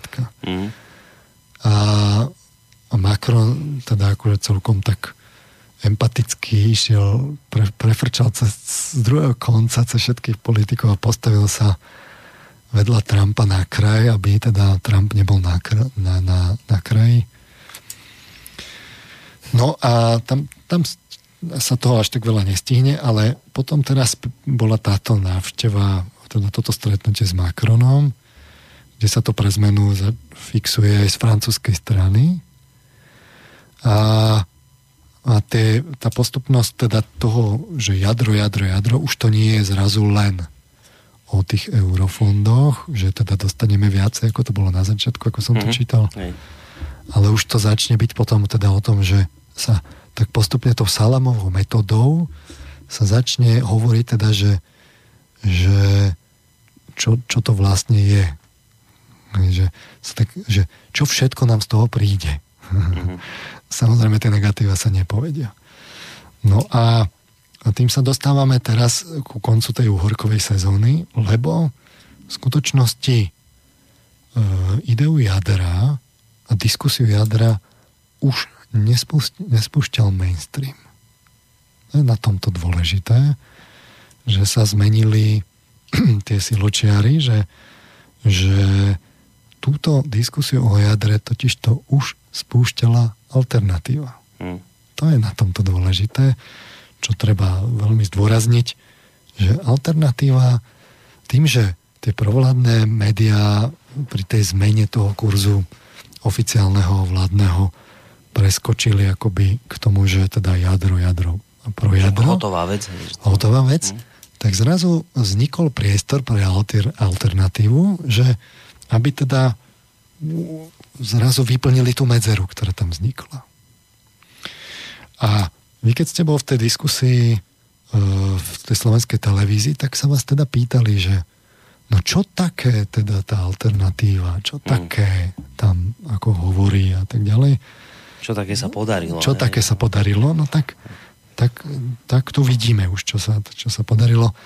Celé to začalo tým, že, že Peter Králik na Facebooku dal link na jeden dokument, ktorý bol z tých starších dokumentov Európskej komisie, priamo z jej stránky Európskej komisie, kde boli také tie kontúry pravej hospodárskej menovej únie a neviem, či aj fiskálnej, už si to teraz nepamätám, kde sa zrazu akoby načrtával ten obraz, ktorý mali ešte predtým oni pripravený ešte pred, vlastne pred Brexitom a zaviedlo sa to do tých dokumentov. Ono to má totiž to zotrvačnosť, títo byrokrati. Hm. Lebo to sa musí rozdiskutovať, v podstate sa to do tých príslušných materiálov musí zapracovať, pripomienkovať a tak ďalej, takže to má nejaký dobeh. Uh-huh. No a ten materiál bol pripravený a ten hovoril teda o tom, že ako teda postupovať v, tej, v tých oblastiach už teda reálnej menovej a hospodárskej únie. Takže on tam načrtáva už aj také tie, tie kroky ďalej, čo tam majú byť. No a Peter Králik tam tak uh, lakonicky hovoril, že, že pozrite sa, že, že o čo vlastne v skutočnosti ide. Uh, vo výsledku tam potom sériu článkov priviedli, priniesli uh, uh, hlavné správy, že teda že čo sa to chystá, čo je to v skutočnosti to jadro a tak ďalej. No a e, v podstate na tom Facebooku začala okolo toho taká diskusia, ja som sa snažil tiež niečo prispieť. V podstate e, také, taká len tá diskusia o tom, že, že je, niečo sa tu chystá tak ďalej, to by ešte nebolo to, to čo, čo rozprúdi tú diskusiu tam sú kľúčové, je tam kľúčové niekoľko akoby tých, tých, tých momentov, ktoré tam v tej diskusii bolo treba urobiť. Prvý moment je, že alternatíva mohla explicitne povedať, ale a vidíte, mainstream vás o tom informovať nebude a tuto sa niečo chystá. Uh-huh. A, a druhá vec je, že že teda povedať ani nie tak o tom, že čo sa chystá, ale vlastne upozorniť na to riziko, lebo tá alternatíva to dobre nepovedala. To si zase treba kriticky povedať, že čo konkrétne je teda to jadro, čo konkrétne sa teda chystá tak ďalej. Toto neprebehlo. Tá diskusia sa tvári, že je diskusia, ale není o čom zatiaľ. Nikto nepovedal, že čo toto jadro je. Hej. Čiže v princípe aj aj Robert Fico, my už vstupujeme do jadra, to je to strategickým záujmom Slovenskej republiky, dokonca už boli aj ubezpečenia, že my už v tom jadre sme. Len ešte nikto nepovedal, čo že čo, to, čo, čo to, je. je. Uh, tie kontúry toho jadra, že vraj majú byť teda do konca roku, to je výsledkom toho stretnutia aktuálneho Áno, s Emmanuelom Macronom. To, to sú také také prúpovidky. No áno, je tie technické detaily, že ako to tí Francúzi, čo konkrétne úplne v tých ale tie hlavné rysy tam jasné, že sú. Mm. No a takže to, to neprebehlo, ale teraz je to tá otázka, že sa pichlo do osieho hniezda a povedalo sa, že ale pozor, ale že to robia tie národné strany. A e, národne orientované. Čiže národne orientované strany nás akože vedú do jadra, ale čo to v princípe znamená? No, no a teraz tá, tam stačilo povedať pár tých akoby uh, reálnych rizik, že teda Európske ministerstvo financí, harmonizácia daní, lebo to tam v tých materiáloch o tej, o tej harmonizácii a reálnej menovej a hospodárskej únii, to tam jednoducho je. Samozrejme, že sa to nebude volať Európske ministerstvo financí, ale dajú tomu nejakú mm. 5-písmenkovú skratku nejakú, ktorá by nič nehovorila, ale bude to ono. Mm. No a Európska prokuratúra, čo je vlastne Európska FBI, lebo, lebo prečo? No lebo tá bezpečnosť. Hej, tí migranti, ktorí nerešpektujú hranice. Takže no. v skutočnosti Európske ministerstvo financí, Európska prokuratúra, harmonizácia daní, skrátka také kroky, čo, čo Nemci a Francúzi potrebujú. Povedzme, že Francúzi by veľmi radi zaviedli harmonizáciu daní, aby, aby, lebo oni potrebujú nejakým spôsobom udržať tie firmy u seba a v podstate ich teraz tie východoeurópske krajiny dampujú tými nižšími daňovými zaťaženiami. Čiže keď oni by pritlačili na daňové raje, čo nepritlačia, ale nejako akože tak pritlačia, tak v podstate stále to dampujú práve tá východná Európa. Čiže my im to dáme nižšie dane, ale zároveň im ponúkneme nižšie mzdy a to Francúzom vadí, oni by to strašne chceli. A Nemcom to až tak nevadí, lebo Nemci nemajú taký problém s priemyslom, oni tam majú ešte pol milióna vlastne miest neobsadených, nemecký mhm. priemysel fičí naplno. Pre Nemcov by to bola otázka, keby keby teda ten nemecký priemysel sa nejako začal odlievať a oni by tam začal by im tam vstúpať nezamestnanosť. Ale toto sa ešte tak doladí. To si Nemci s Francúzmi vyštrngajú medzi sebou. A potom, keď už si to vyštrngajú, čo predpokladám, že už v princípe aj majú uh-huh. v tých kontúrach, tak to tým ostatným oznámia a povedia, že toto je to jadro. Uh, no, čiže, čiže v podstate harmonizácia, čo sa týka vlastne daní a je tu ale potom otázka, že no ale to, čo zase pre zmenu Nemcov trochu tlačí, je, že oni už nechcú tak prispievať ako na eurofondy.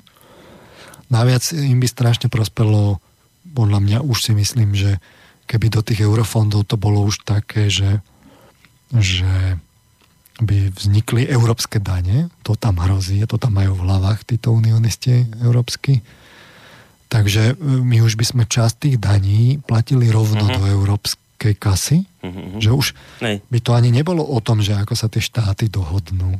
By sa proste povedalo jednoducho, taká to je. Takýto je príspevok, toto sa platia dane do európskej kasy. A tomuto podľa mňa tí Nemci sú náchylnejší. Môžeme diskutovať, že čo tam oni práve majú rozrobené presne. Ale dôležité je, že tak, takú jednoduchú sedliackú otázku si treba položiť. A čo je za tým stavom, ktorý máme teraz? Že, no dobré, eurointegrácia, ale čo to, čo to tak môže byť? Že, čo, čo je ďalej? Také nejaké strašne integračné jadro, že by nám strašne odišiel vlak. No čo to môže byť také? Viete, že. Čo, čo to je také úžasné, že to teda nemôžeme zmeškať? Odpoveď je, že všetky tie eurointegračné veci, ktoré tam sú na stole, z tých, nech už je to čokoľvek, harmonizácia daní, európske dane, e, ministerstvo financií európske, európska prokuratúra, e, armáda európska a tak ďalej. Čokoľvek ďalej je už markantná strata každého toho jedného kroku našej suverenity, hm. ktorú už teraz v podstate nemáme. Na čom je to vidno? No na rozhodnutiach o kvotách. My si v princípe už teraz nemôžeme povedať, kto tu má s nami žiť. Dajme bokom etický rozmer. Povedzme si, že či len máme právo povedať, kto tu má žiť s nami na Slovensku. Odpovedie už nemáme to, to, to, to rozhodnutie, čo skoro prinesie Európsky proste súd v tomto smere. Čo myslíte, že to naše podanie na súd, že to... No to už teraz totiž to, lebo to bol ďalší, vidíte, to som tak trochu zabudol, to je taký, taký trochu ten, že jednoducho už teraz je jasné, že tú našu žalobu zamietnú. Uh-huh. Hej? V princípe je to už na spadnutie asi tak ako tie nemecké voľby. Takže sa to zamietne a v okamihu, keď sa to stane oficiálnym, čo sa stane tento rok, tak e, v princípe potom tí západňari môžu zatlačiť tak, chlapci, ale bolo to legálne, my sme rozhodli, je to právne, idete. No a keď nie, tak platíte. O toto sa vlastne hrá, vyrubí sa vám pokuta. No a takže už my nemôžeme. My už sme Lisabonskou zmluvou stratili svoju suverenitu. My sme európske právo povyšili nad naše národné právo. A to sú tie rizika, o ktorých ten mainstream informovať nebude. Tá postupnosť, čo všetko sme stratili. My sme stratili privatizáciou, sme všetky podniky dali v podstate do západných rúk. Akože sa tu podporuje malé a stredné podnikanie, ale realita je taká, že 44% nášho HDP produkuje automobilový priemysel, ktorý je v našich rukách. A koľko ten automobilový priemysel generuje vedy, našej vedy? My sa tu strašne tvárime, že nejaké eurofondy a tak ďalej, že to podporuje našu vedu. Trochu. Hlavný motor je priemysel, ale ten nie je náš. A keď nie je náš, tak ten priemysel, celý ten výskum sa robí kde? Robí sa v Nemecku, na západe. Tam sú patenty. My sme štatisti. Čiže e, naše podniky sú preč. My sme montažníci. To vidno na tom automobilovom priemysle. My sme montažníci. My nedobehneme západ. Západ sa dobieha tak, ako to robí Čína. Vy musíte mať ten výskum, generovať svoj výskum, mať svoje podniky pod svojou kontrolou, ten výskum preniesť do inovácií a začať generovať vlastný tovar, ktorý začnete vyvážať. Tak sa to robí. E, tým, že my budeme tu mať západné podniky. Nikdy nedobehneme ten západ, to sa nedá, lebo je to naivné si to myslieť. Takže no, privatizáciou sme to pekne odovzdali, stali sme sa montažníkmi. Európskou úniou a Lisabonom vstupom sme sa stali štatistami v, v legislatíve, tým sa to zafixovalo, tento stav, už to ani urobiť proste nemôžeme. Uh, takže my už nemôžeme rozhodovať ani o tom, s kým to budeme žiť. Uh, NATO nám spolahlivo zrušilo obradný schopnosť za našu armádu. Naopak sme sa stali ako krytím preto, aby sa mohlo rozvrátiť zo pár krajín, ktoré sa geopoliticky nehodili. A to, že tam teraz je ešte horší chaos, než tam bol predtým, to nikoho nezaujíma. To je vlastne ten prechod na tú demokraciu. A to, že sa v tom prechode na demokraciu všetko schramstne vlastne do tých západných rúk, o to práve išlo. No a teraz v podstate je tu to finálne štádium. Ešte tu bolo euro, to už sa ukázalo, že už sme nemali ani len tie páky ako vlastne na menovú politiku svoju. To bola akože stabilita a tak ďalej. No tak áno, niečo to polepšilo v tom obchode, ale práve tým korporáciám, ktoré tu sú. Ale keď prišla kríza, tak sme boli nekonkurencieschopní, lebo sme mali drahé euro a nemali páky na svoju menu. No a v podstate teraz sa tu akože to jadro, to sú, to sú tie negatíva prudké, ktoré tu máme. Nemáme podniky vo vlastných rukách, nemáme právo vo vlastných rukách, nemáme medu, e, menu vo vlastných rukách, nemáme vedu vo vlastných rukách. E, a naviac vlastne aj politicky už sme závislí, lebo e, v podstate tie politické témy tu určuje, určujú mimovládky, ktoré sú sponzorované zo zahraničia no to, vidie, to môže smer cítiť na vlastnej koži. Takže čo tu my riešime? My tu riešime ako, že sa ideme akoby ďalej vzdať svojej suverenity. A len sa to nepovie, čo to je. To jadro nikto nepovedal, čo to je. Ani len tie alternatívy nikto nepovedal, aké sú. Mm. Čo to konkrétne? Čiže sa pýtam, čo je za tým stavom, ktorý máme dnes? Ešte pardon, ešte no negatívum, ani o svojej politike, e, že kto sa môže ísť a kto nie, nerozhodujeme, lebo aj ten Schengen sme proste otvorili tie hranice. Čiže to bolo vidno, keď bola migračná kríza, tak e, stavať si keď plot, si stáva Orbán ploty, tak to, bol, to, to, bol, to bolo brutálne zlé. Mm. V chorvátsku prezidentku, ktorá osobne podala svedectvo na Globseku, to som o tom napísal na stránke, čo povedala, že to boli väčšinou mladí muži. Teraz to už môže povedať aj na Globseku po dvoch rokoch. No, ale to tých negatívach nikto nepovie. Čiže keď sa povedalo, že teda nie sú, e, že, že ten mainstream nebude, tak ten mainstream musí v istom zmysle počúvať, lebo stráca kredibilitu. Čiže oni načúvajú, že čo tu alternatíva robí. A keď teda povie, že ale mainstream toto nerobí, tak oni musia niečo. Takže to je jedna vec. Druhá vec je, že, že potom sa tam ešte samozrejme obul aj Štefan Harabín, že teda akože to, on mal dve vyhlásenia, to už ho citovali, lebo on je tam persona non grata a keď už niečo teda povedal, zvyšuje si zase svoj, svoj akoby politický kapitál čiže aj ňo je to ako dobré. Takže vo výsledku už sa musel napísať pár článkov. Do toho bola vládna kríza a tam je ďalšie to dôležité posolstvo, že no ale tu nie je len Robert Fico. To, to, nie, to, to je oficiálna vládna politika Slovenskej národnej strany. Tam je aj Slovenská národná strana, ktorá teraz sa akoby štorcla Hej. To si môžeme povedať, že čo tam vlastne bolo za tým, povedzme po skladbe, ale dôležité je, že teraz Slovenská národná strana má úbytok percent. Tam on, oni mimochodom bojujú práve s tým smerom. Smer zistil, že teda uh, on nestratil, ale, ale sns áno, ale zároveň sns je pod tlakom, lebo, lebo je tu ešte jedna strana, ktorá je národne orientovaná s ktorou ona bojuje. Ona je medzi dvoma mlínskymi kameňmi. Mainstreamovým smerom, ktorý mm. sa tvári, keď to je výhodné, že teda je národne orientovaný a vlastne e, Kotlebovcami, čiže ona je medzi dvoma mlínskymi kameňmi. A teraz z jednej strany ju požiera smer, smer no. z druhej strany silne Kotleba. Mm.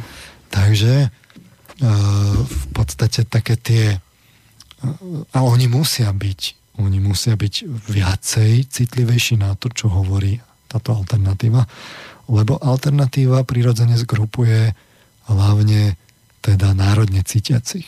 Všetci tí euro pozitívni, tí, tí budú mať tendenciu práve menej počúvať alternatívu. Takže keď alternatíva začne prepierať vlastne, že tu teda hrozí národná zrada, no tak e, v podstate, v princípe e, to hrozí Slovenskej národnej strane, ktorá keď je oslabená e, vládnou krízou, tak je to stráca na 1% so smerom a na druhej strane ešte stráca percenta aj teda s Kotlebovcami. Takže vo výsledku už musel Andrej Danko reagovať teda, že teda Slovenská národná strana chce vedieť, aby sa to povedalo, že čo to znamená vstup do toho jadra. Uh-huh. Lebo, lebo Robert Fico čo povie? No, ak e, Slovenská národná strana povalí túto vládu, ak táto vláda padne, tak čo padne? Padne ten vlak, ktorý... Jadro naše, áno. To jadro, to stratíme ten, ten, tú možnosť sa tam akože za... A budeme až druhé like. A preto vlastne nie je alternatíva. Čiže taká paradoxná situácia, vládne strany v podstate sa tvária, že to teraz rýchle treba. Ešte není jasné, že čo to je, ale už, už tam musíme byť. Lebo vedia zjavne niečo, čo sa nepovedalo. A naviac, ako sa ukáže potom ten, tá, tá sns že, že a ona chce vlastne vedieť, čo to je. A vládna strana, ktorá, ktorá má ministrov, no. v, e, má ministrov v tej vláde. A ešte, a ešte v tomto kontexte chápte aj to vyjadrenie, že Robert Fico chce zatlačiť teda na tú sns že tak už sa teda vymačknite, ako končíte alebo nie.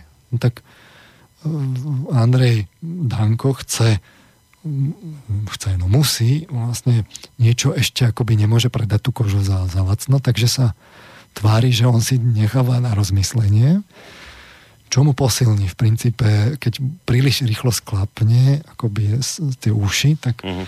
tak mu klesnú tie percentá viac. Čiže on sa musí tváriť tak vyhrotiť tú situáciu, aby ešte nepovalil tú vládu, ale aby ešte vyzeral ako, že sa štorcoval tak ale zase to nie je v záujme Roberta Fica, tak mu dá ultimátum, že tak tí ministri, on má teda to stretnutie s tým Macronom, že nech sa vyjadria.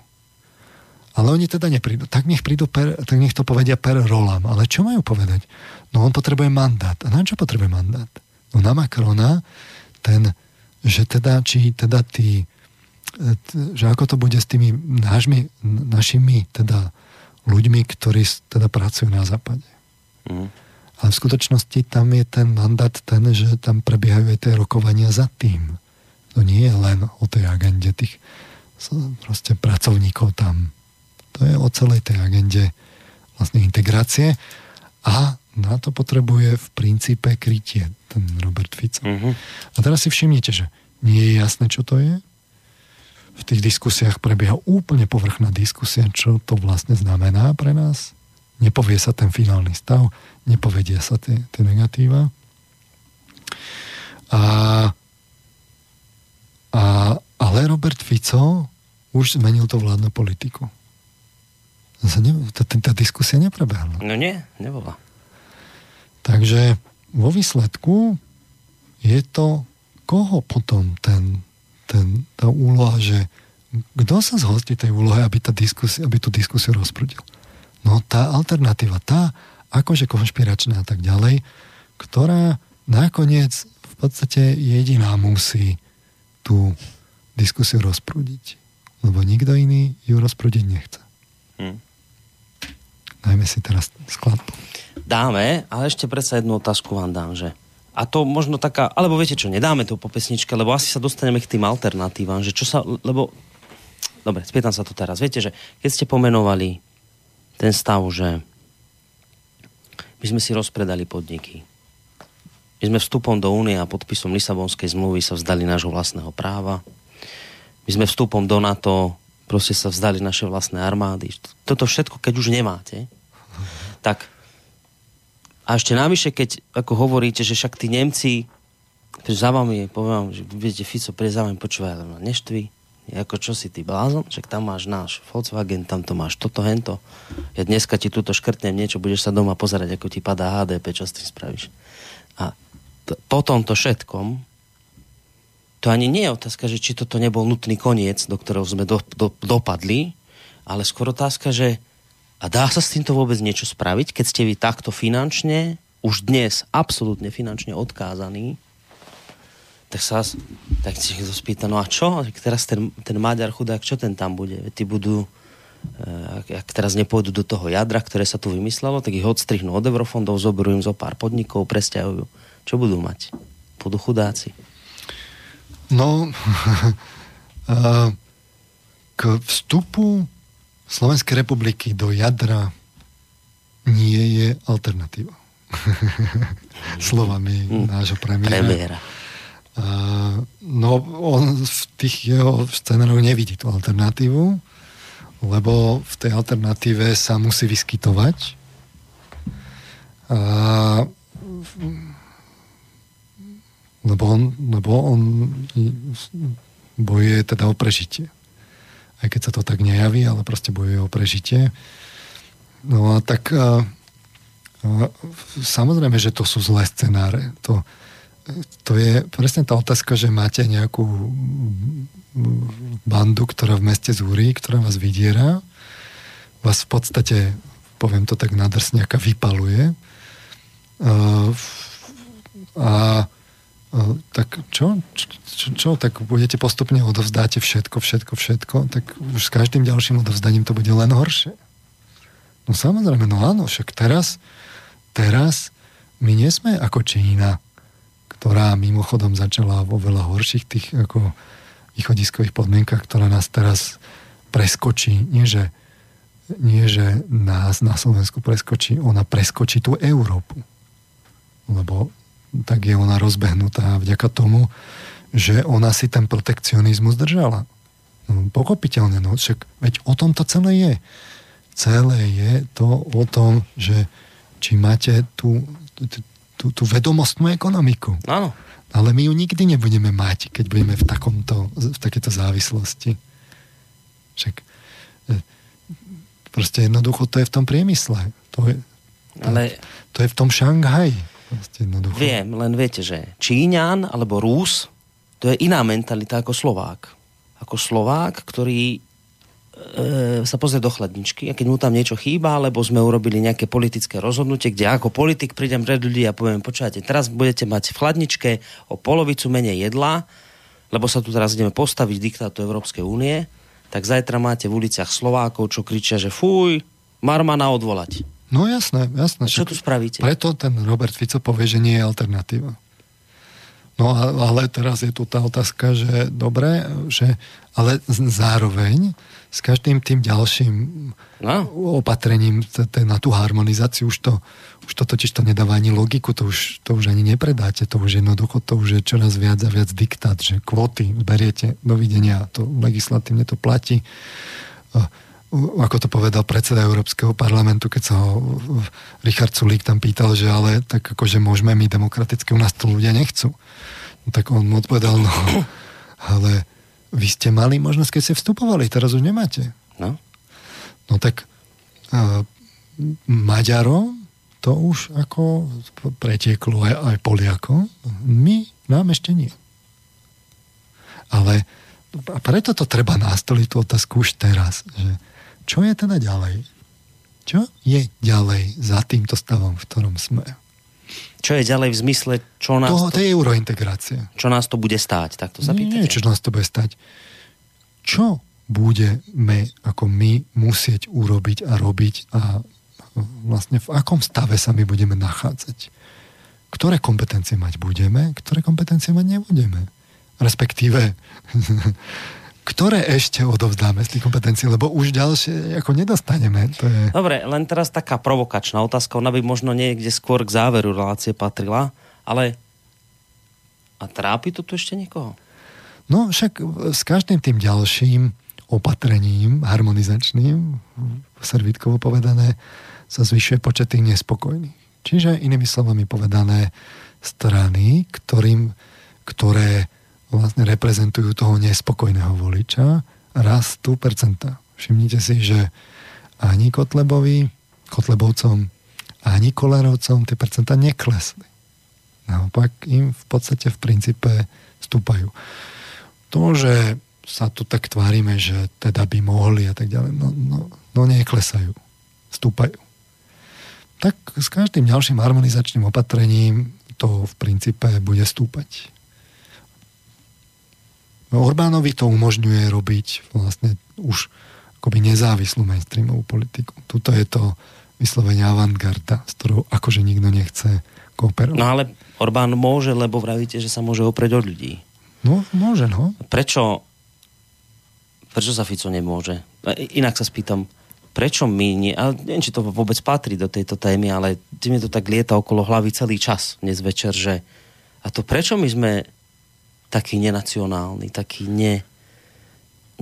ne hlúpo sa spýtam, až sa sám hambím tej otázky, prečo sme takí neslovenskí?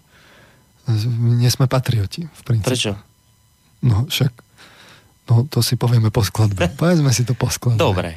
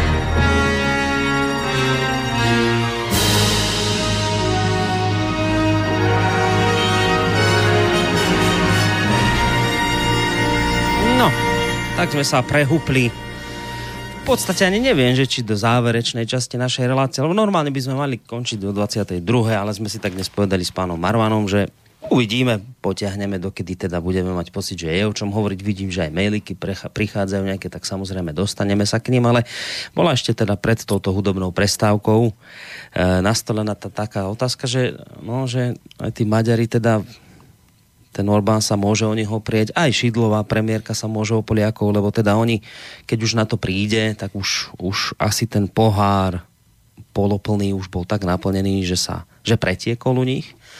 A dnes teda to vnímajú Maďari, Poliaci tak, že dosť, že stačilo. No ale že teda náš premiér sa na toto spolahnuť u ľudí nemôže. Že u, u Slovákov to tak nejak nepretieklo u nás, teda že ešte idú tie národné záujmy proste pokom, lebo my vidíme skôr teda tie veci e, takého spotrebného charakteru, že tieto sú dôležitejšie. Tak som sa spýtal, že, že čo sa nám to stalo, že my sme takýto nepatriotický, neslovenský, nenacionálny, na rozdiel od tých Maďarov a Poliakov? No, hm. uh, No, jednak by niekto mohol povedať, no nemáme tú správnu ako historickú skúsenosť. Mm. Čo v, akoby v tej vonkajšej vrstve bude aj pravda. Ale to je také zhodnotenie ex post.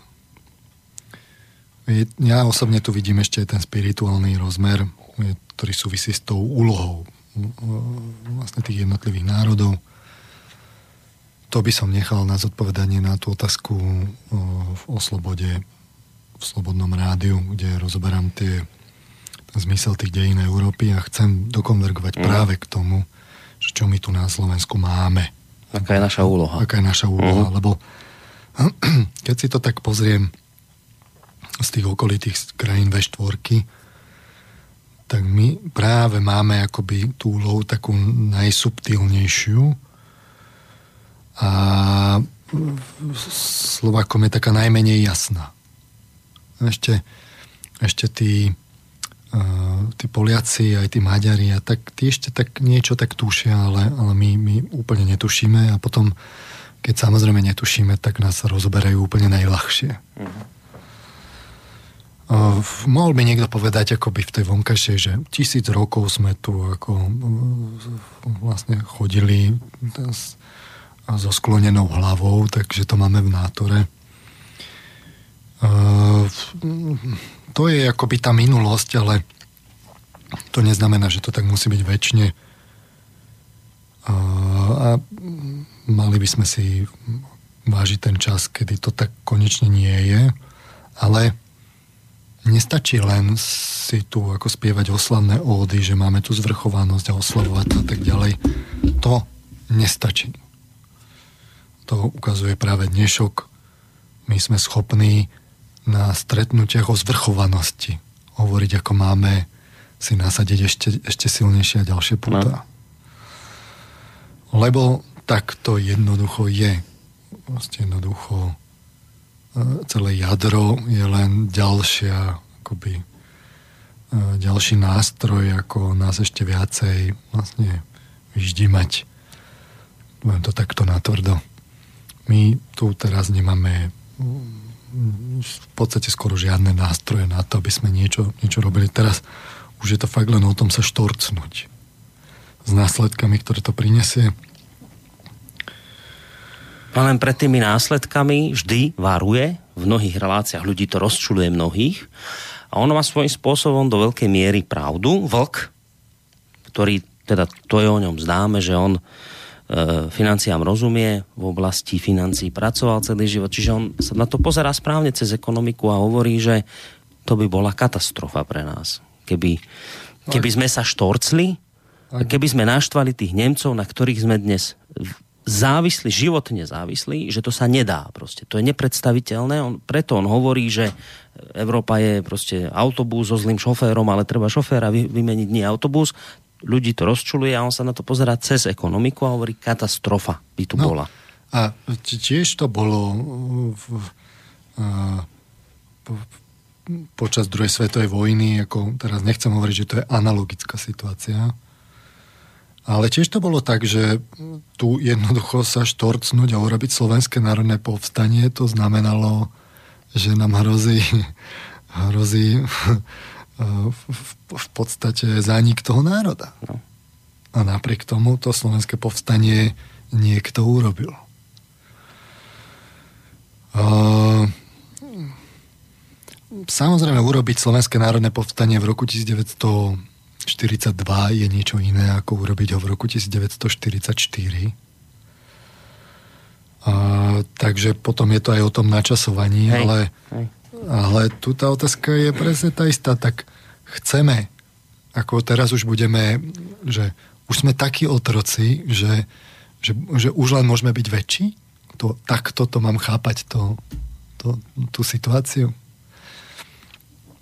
A samozrejme tá diskusia potom smeruje k takým, takým zjednodušeniam, že taká, taká prvá námietka je, že aha, tak vy tu kritizujete tú úniu a že to sme tu akože mali trávu jesť ako namiesto toho, že kde by sme teraz boli, keby... No, tak to je taký argument presne, že tak sa pozrite do tej Číny, no tak čo, tí Číňania akože teraz trávu jedia a kde budú o 10 rokov. Proste je to o tom, že Číňania obetovali dve generácie kvôli tomu, kde no, sú teraz. Ale veď o tom to je. A tí Nemci obetovali koľko, aby spoli tam, kde sú. Čo si myslíme, že teda že cesta k pokroku je bez obety?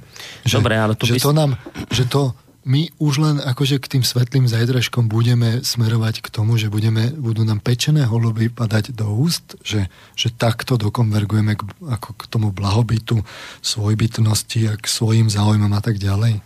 No to je teda detinská predstava. No, tu by bola výhrada v tom, že vy porovnávate neporovnateľné, keď hovoríte o obetiach, ktoré vynaložili Nemci, aby boli tam, kde sú, o obetiach, ktoré vynaložili Číňania alebo nebodaj Rusy, lebo to sú obrovské národy, ktoré majú nejaké nerastné zdroje, majú nejaké personálne obsadenie ľudí, neviem čo všetko. Čiže oni majú inú pozíciu, akú máme my. A to je aj ten argument vlkov časti, že my si musíme uvedomiť, my sme malý národ. Jedinou našou šancov je, že budeme vždy v sporoch tých veľkých vedieť sa akoby priradiť tam, kde sa proste láme chlieb, kde sa veci dejú a hľadiť na, na náš národný záujem, ale vždy samozrejme spôsobom, že sa nebudem hrať na pána sveta, lebo nie som, no, lebo som jasné, malá krajina. Jasné. Čiže ja, ja, môžem, ja mám obmedzený proste svoj manévrovací priestor, ktorý je daný mojou malosťou, v, v zmysle teda hraničnom, v zmysle, pokiaľ ide o množstvo ľudí, ktoré tu máme a tak ďalej a tak ďalej. Čiže, čiže nemôžeme, ako, niekto by povedal, že to sú populistické reči, keď prirovnávate obrovské krajiny k nám, malému Slovensku. No, práve preto si treba zobrať práve také, také krajiny, ako je Švajčiarsko, proste Norsko a, a, a podobné. Tak chápem, že u Norov je to aj, aj ropa, ale nie Hej. len to. Hej u, u Švajčiarov je to, sú to proste financie, ale vždy je to niečo, čo vlastne kde si ten malý národ hľadá akoby tú, tú skulinku, kde potom akoby si to zvelaďuje ten svoj piesoček, aby, aby sa nestal takým jednoduchým sústom. Lenže to, to je jedno, či to je veľký národ alebo malý. A tí Nóri a tí Švajčeria to mali bez obetí. Vždy to je s obeťami. A vo výskume je to ako? Však to v každej jednej ľudskej oblasti to je. Jednoducho, keď chcete podnikať, musíte niečo obetovať, aby ste mali úspech na trhu. Keď chcete robiť vedecký výskum, no tak musíte obetovať a, a jednoducho robiť vedecký výskum, aby ste mohli byť slávni, urobiť nejakú dieru do sveta. To sa neurobí samo. A to je práve to naivné, že, že my teda ako fakt pôjdeme tou cestou a budú nám pečené holuby padať do úst. To je naivizmus hrubého zrna. A jednoducho to je principiálna otázka. Otroctvom, zvýšením, odovzdaním ďalšej suverenity sa nevymaníte z otroctva, vy ho len posilníte. A nech už to otroctvo vyzerá medovo motúzovo ako chce, ako roz, rozprávke o perníkovej chalúbke. No, no. Lebo nakoniec vás zožerú. Ale vo výsledku sa máte lepšie, vám povedia. Veď sa Áno, pozrite. až dokiaľ vás nezožerie. Po, porovnajte si životnú úroveň, porovnajte si dnes, ja neviem, zdravotnícke služby, porovnajte si všetky. No, čo, Ukazovateľ no, ukazujú, no, že sa máme no, lepšie. Dobre, tak, dobre, dobre. Ako, čo je na tom presne tak, zlé? Presne tak. Máme sa akože lepšie. No nemuseli sme sa nejako špeciálne obetovať. Je, je zrejme, že sa nikdy nebudeme mať tak dobre ako na západe, lebo to, to sa tí, ktorí to vedú, o to sa postarajú. Ale teraz už tá otázka stojí naozaj tak, že, že no dobre, ale už sem majú prísť tí migranti, lebo tie kvóty tam dostaneme. A je na slnko jasnejšie, že keby fungoval ten princíp automatických kvót, že e, tá Merkelová by do toho Turecka nešla tak rýchlo a do tej Európy by prišlo tých migrantov podstatne viac. Pričom nie je žiadna záruka, nech si hovorí Demezier, čo chce, že to teda nenastane znova. Mm. Lebo v princípe sú tu fakt ako štyri migračné trasy. Cez Španielsko, cez Taliansko, cez Grécko, cez Ukrajinu. S Ukrajinou máme najnovšie bezvízový styk. No a teraz uh, jednoducho tá otázka stojí, že no dobré, dokedy to ešte bude Slovensko? No dokedy? Proste to, to, tak stojí tá otázka, že jedného dňa potom už len príde ten, ten pokyn z hora, že však už to nevolajte Slovensko, už sú to Spojené štáty európske. A tak tá otázka stojí. A teraz, my to tu nemusíme riešiť. Teraz tu hneď to vyriešiť. Tá otázka stojí tak, že ale veď tu by mala byť celonárodná diskusia. No. To je to. Čo nie, že riešenie je a my tu máme prísť riešenie. Nie. My tu chceme, aby o tom bola diskusia. Keď tu niekto oficiálne zmení ten kurz, nech povie, kam ho mení, že kam teda riadi tú loď. To je práve to, že čo som čítal aj dnes, čo povedal Fico na oslavách SMP, že my ideme urobiť veľké rozhodnutie, áno, veľká výzva, bude nás to iste niečo stáť a tak ďalej, ale musíme a to. Ale však pre Boha živého, veď ty ideš robiť rozhodnutie obrovské, nejaké strategické, to, to ako teraz jeden politik povie a spraví? Kde, kde sú aké debaty o tom, čo, čo a nie len to, že kde smerujeme, ale že napríklad debata o tom, nemalo by byť o tomto napríklad referendum, spýtať sa ľudí, či to chcú, či nechcú, to príde Fico alebo kto a povie, my ideme robiť zásadné rozhodnutie a bodka a, a, a takto. Že to hovoril Harabin u nás v relácii, vraví, on prekračuje svoj mandát. Na to tomu ľudia mandát nikdy nedali. Ani by mu ho nedali, keby povedal pravdu. Totiž to, keď sa pozrie človek do tých dokumentov, a o tých dokumentoch tá diskusia nebola ani v tom mainstreame, boli také, také taká, taký úvod do tej diskusie, že nejaké jadro tu mm. vôbec je. Ale to, to naozaj to, to, to, to, to pracujú tí byrokrati. Je tu Európska komisia, je tu biela kniha, tá biela kniha povedala 5 scenárov, sú tu oblasti integrácie, v tých oblastiach integrácie sú ďalšie knihy, ktoré nadvezujú na tú bielu knihu a rozrábajú ju, ktoré nadvezujú tie otázky. No menová politika, fiškálna, hospodárska, financie, obranné. Hm. Je tam dokument o globalizácii. ja som tú diskusiu nevidel, teda, že by niekto povedal, tak pozrite sa, že Junkers a spol preniesli bielu knihu, je tam 5 scenárov No tak scenár číslo 3 hovorí o tom, že, že niektorí idú robiť viac. A teraz, čo by to mohlo byť to viac? Teraz v tých jednotlivých politikách, v tých dokumentoch je povedané, že, že čo to znamená, že čo by tam mohlo byť viac. A tam samozrejme, že sú tam rozrábané tie otázky, ešte, ešte tam sú akože tou diskusnou formou, lebo ako bol ten Brexit, tak to trochu akože cukli naspäť, že, že teda tvária sa, že, že, že tam je tá diskusia o tom, že ako by to malo byť. No mimochodom, akoby to je výsledok toho bratislavského samitu. Mm. A, a sa tvária, že ako, ako by to malo byť. Ale ten harmonogram, ktorý je tam povedaný, ten je daný tak, aby hneď po nemeckých voľbách už sa makalo.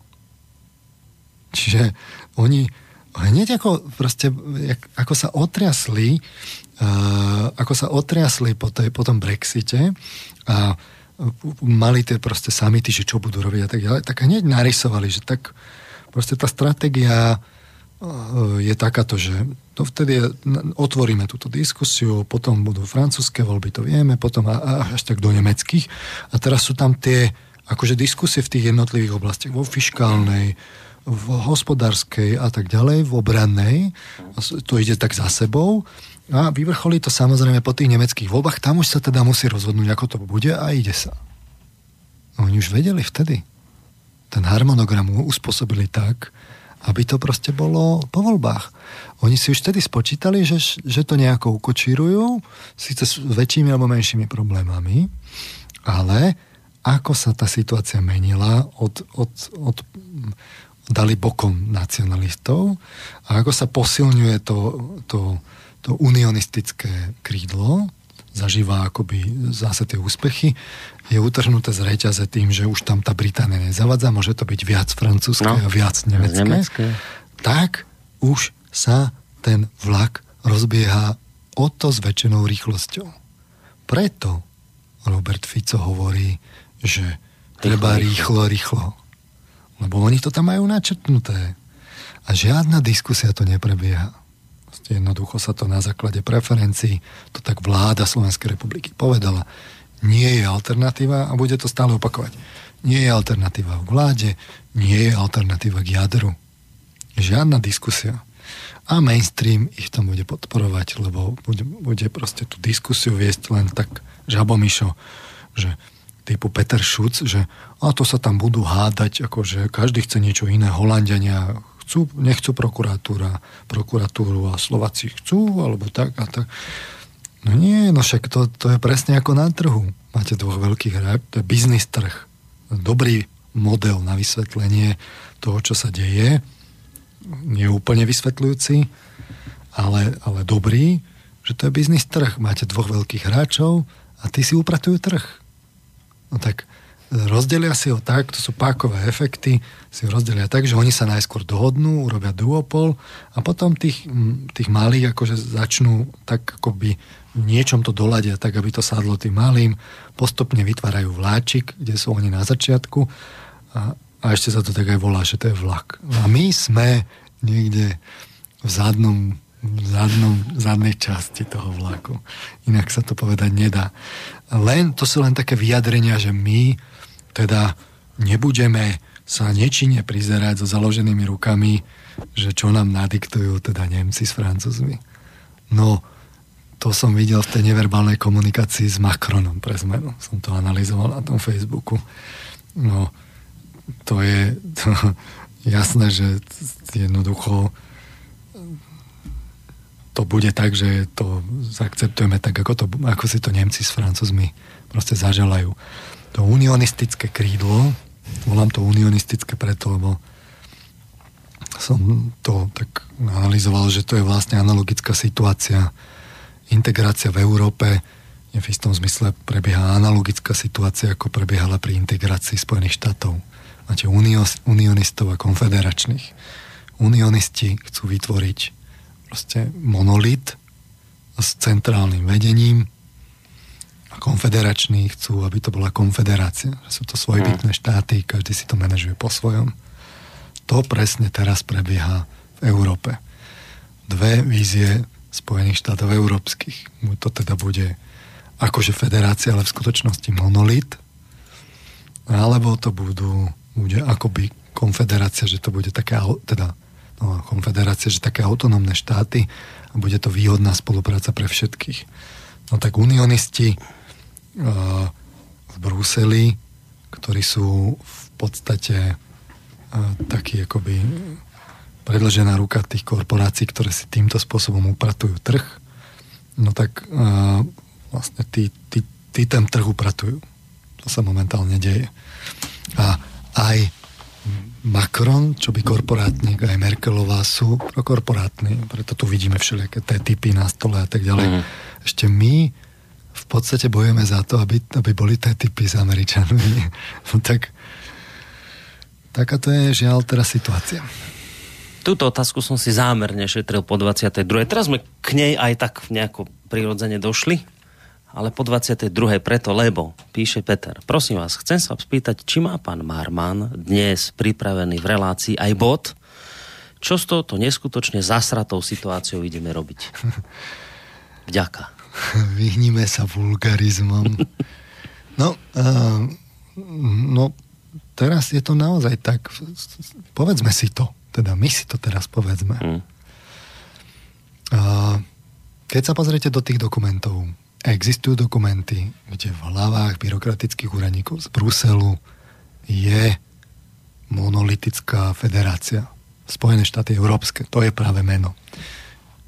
Všimnite si, že oni ešte nemajú marketingové meno tomu vyjadrené. Čo je, to, čo je toto jadro? To je ako, čo, čo, čo to je za... To je, to, ešte keď bola Európska únia, tak to aspoň bola únia, že viete, že idete do nejakej únie, ale do jadra to je čo? to môže byť hocičo. Čiže to vidno, že to je marketingový produkt. No a oni to tam majú. V tých starších dokumentoch, kedy ešte boli svetlé časy, kedy sa išlo smer ako centralizácia Bruselu, tak tam už boli v hlavách teda Európsky prokurátor. Tak to, to, čo tam Štefan Harabin trochu podľa mňa ako tak expresívne prehnal, že že, že Mnichovská dohoda, ale zase iba trochu to hm. prehnal. A potom prišiel ten otraz s Brexitom, tak je to v tej bielej knihe, tak je to tak akože vo forme otázok. Že, a teda viac spolupráce, že niektorí chcú viac, že čo by to tak mohlo byť. Mm. Tak samozrejme, že sú tam tie, v tých bezpečnostných politikách a tak ďalej. Keď, keď sú to také veci, ktoré by už príliš ako by boli také do očí bijúce, tak to radšej nechajú v angličtine a ten dokument nepreložia. Keď je to také ešte nič nehovoriace, tak ho preložia do slovenčiny. Sa to tak zahamlí. Ale, ale oni to tam v tých hlavách majú. Je to, je to zlé. A my si to teda povedzme, čo tam majú v hlavách. Oni jednoducho bruselskí byrokrati, oni tam žijú v takej atmoške, že chcú, aby to bola normálne taká tá federácia s centrálnymi orgánmi. Brusel si ako kapor rybník nevypustí. Čiže Brusel je zainteresovaný, aby čo sa dá, to chabral. Všetky právomoci z tých národných štátov.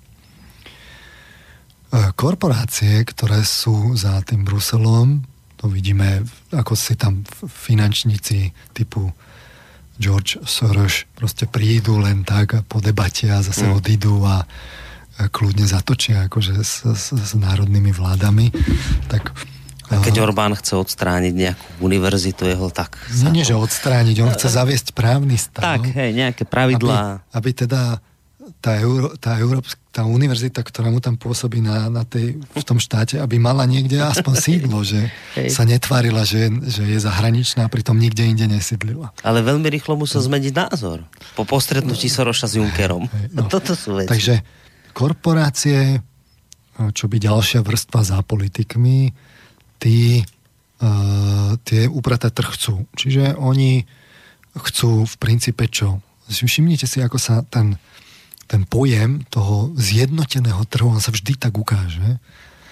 Takže uh, oni chcú jednoducho, aby teda jednotné patentové právo, uh, jednotné štandardy, uh, jednotné uh, fiskálna politika, hospodárska politika, finančná politika, skrátka, aby tie pravidla boli jednotné, že oni mm. tam to na tom trhu centrálne obsadia a už sa nestarajú o to s nejakými štátmi, aby tam nezavadzali a v každom majú nejakú agendu.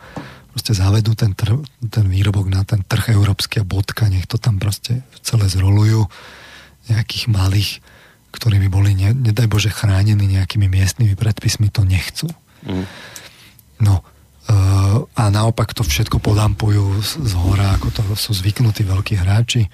Čiže prídu na nejaký trh, celé to tam dampnú, všetkých ako čo miestnych tých zrušia. Momentálne to prebieha v, v, na Islande napríklad. Tam začali potraviny ako predávať v podstate zahraničný a celý ten islandský priemysel tam kolabuje. Keď poviete, že dampujú, to znamená, že sú teraz tie potraviny lacnejšie. Sú lacnejšie, aj o tretinu lacnejšie, než to miestne pri... Tí zbankrotujú, tí už bijú na poplach.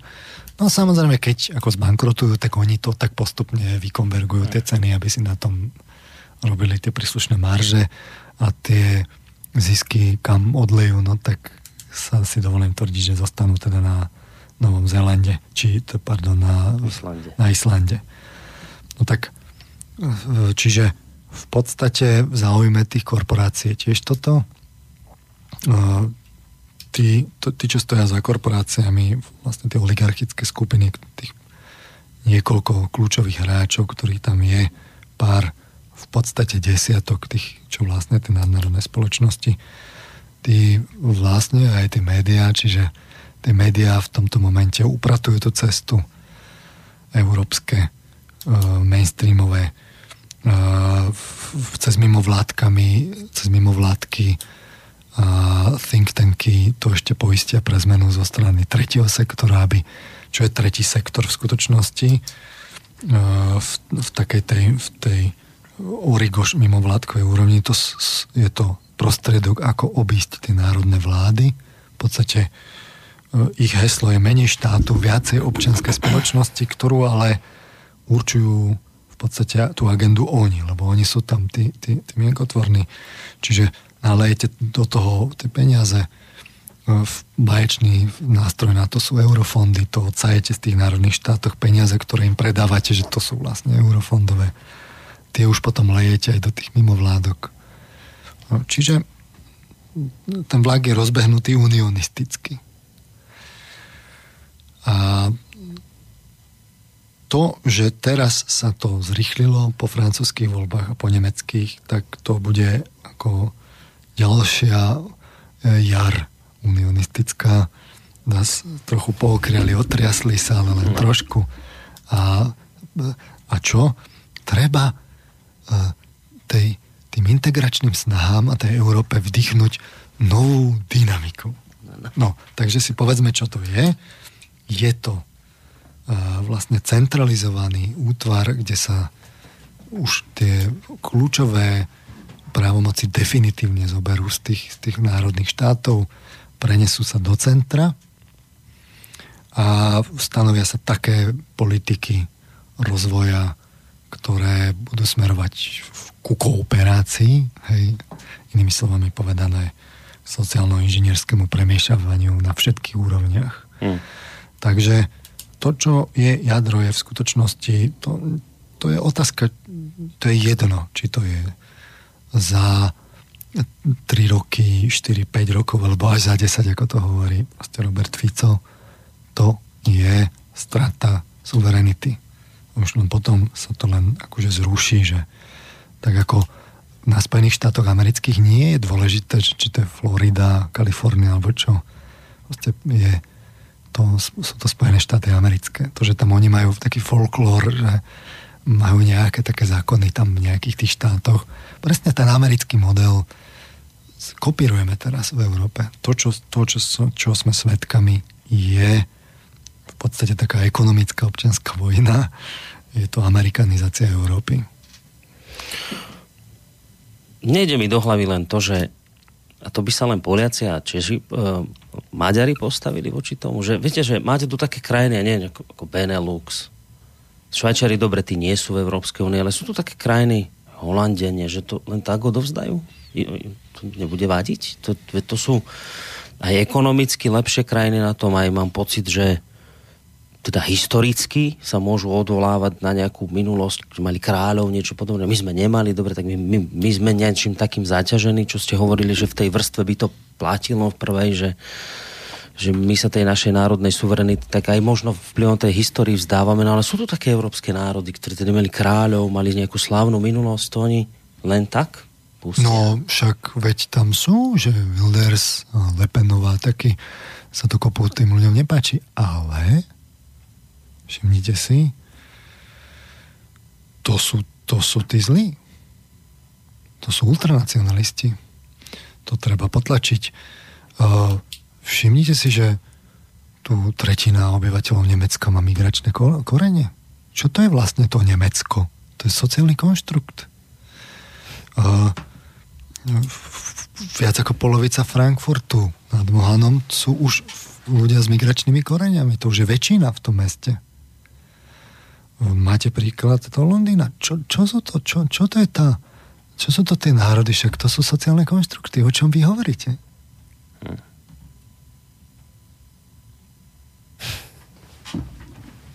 Taká to je situácia, no. Tak, a to, to, to nie že to je nejaká konšpirácia. To vám povedia tí z tých mimovládok.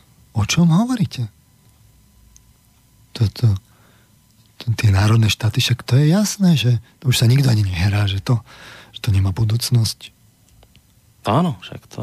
To už to pred, ja pred dvoma rokmi, keď sme si to hovorili, to sme Aj. si tak mohli hovoriť.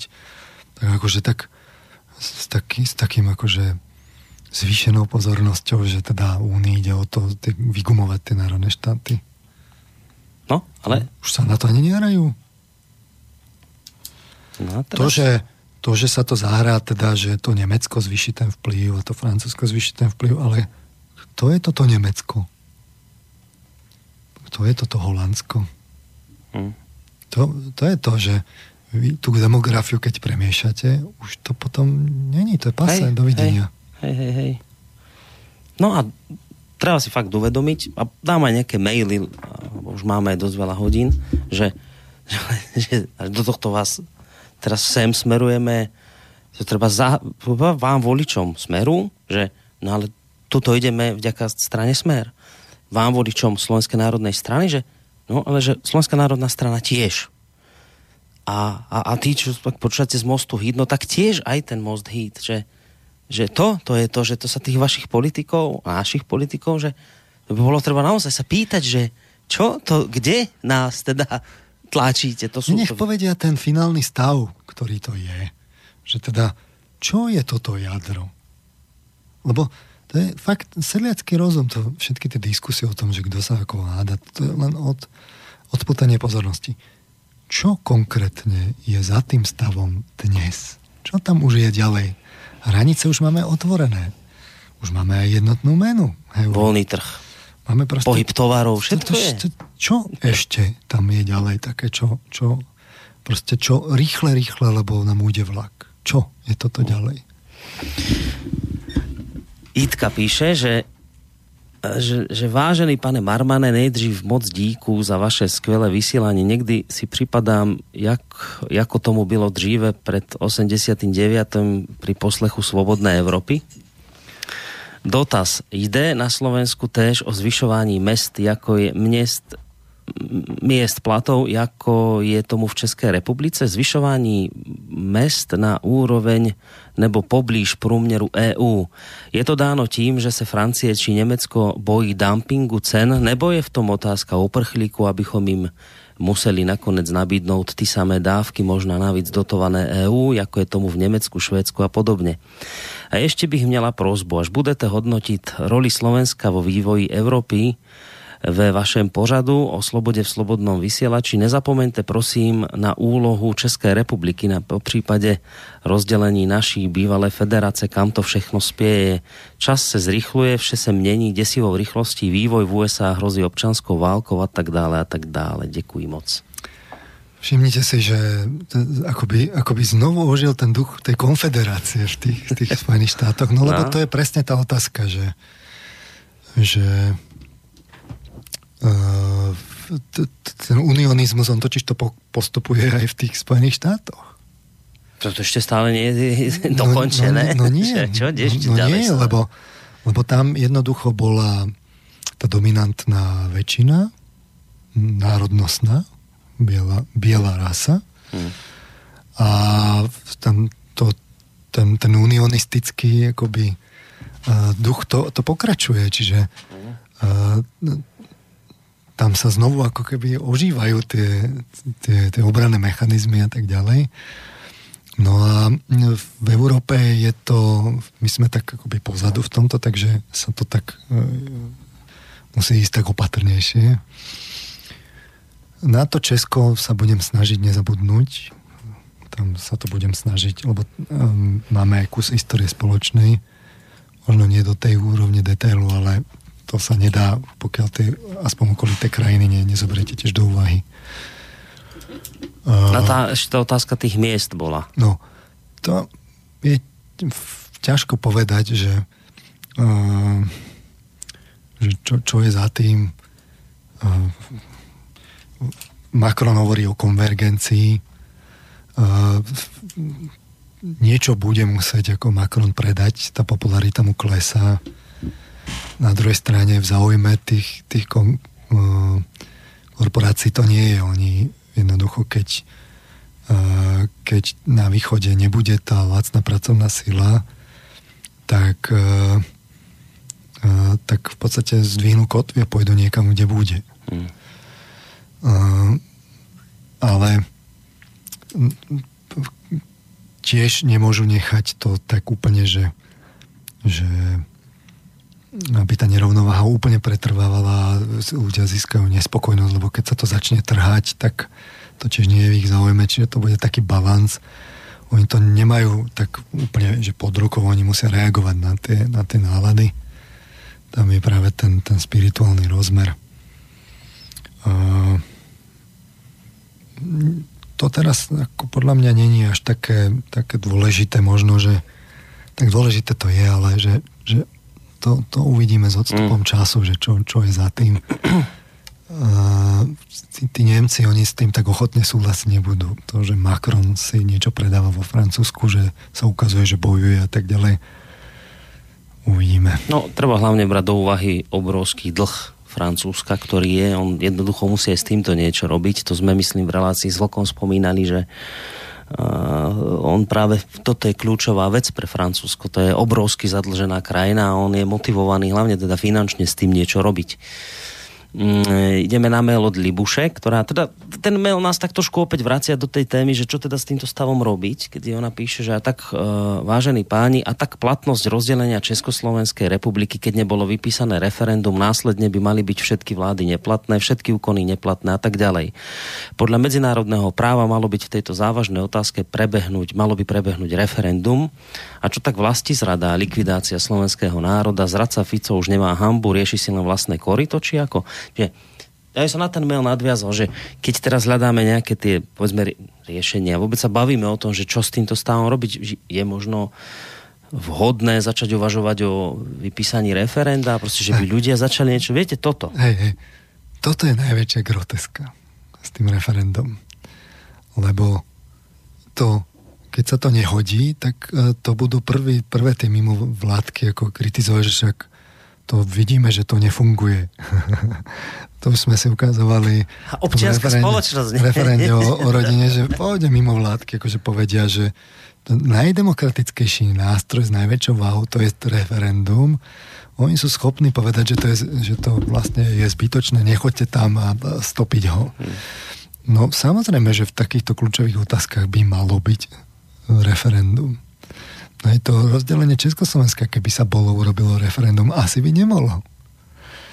Uh, druhá vec je, že či ten odhad tých, tých ľudí bežných správny, ľudí je správny, tam to bolo také na, na hrane, povedzme, mm. ale, ale fakt, keby niekto bol fakt demokrat a chcel to urobiť fakt demokraticky, on by mal sa pýtať, teda chceme alebo nechceme.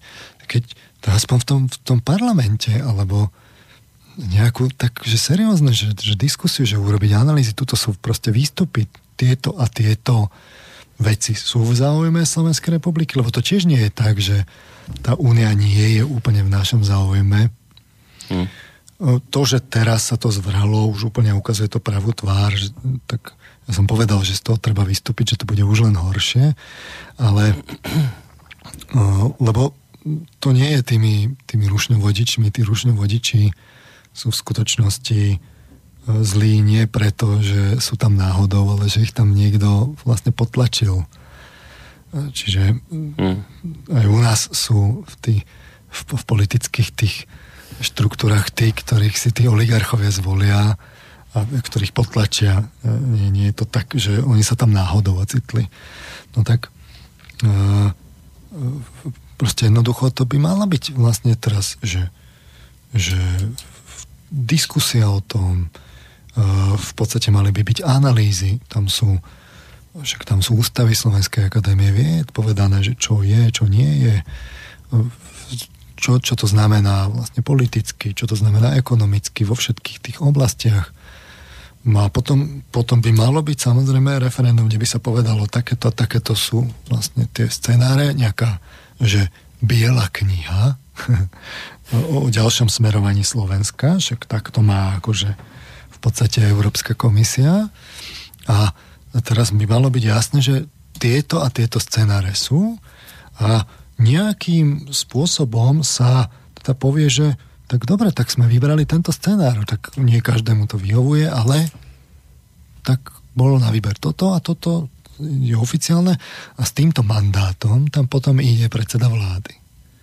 A nie, že on tam príde, jedného dňa sa zobudí po francúzských voľbách a zrazu začne vlastne predávať a najskôr povie, že ideme viac eurofondov, potom sa z toho stane jadro, potom už to musí byť rýchlo, rýchlo, lebo nám ujde vlak a teraz o 10 rokov do, do, doženieme a tak ďalej a už to treba zrazu ako predávať viac a viac. No salamová metóda. Hm.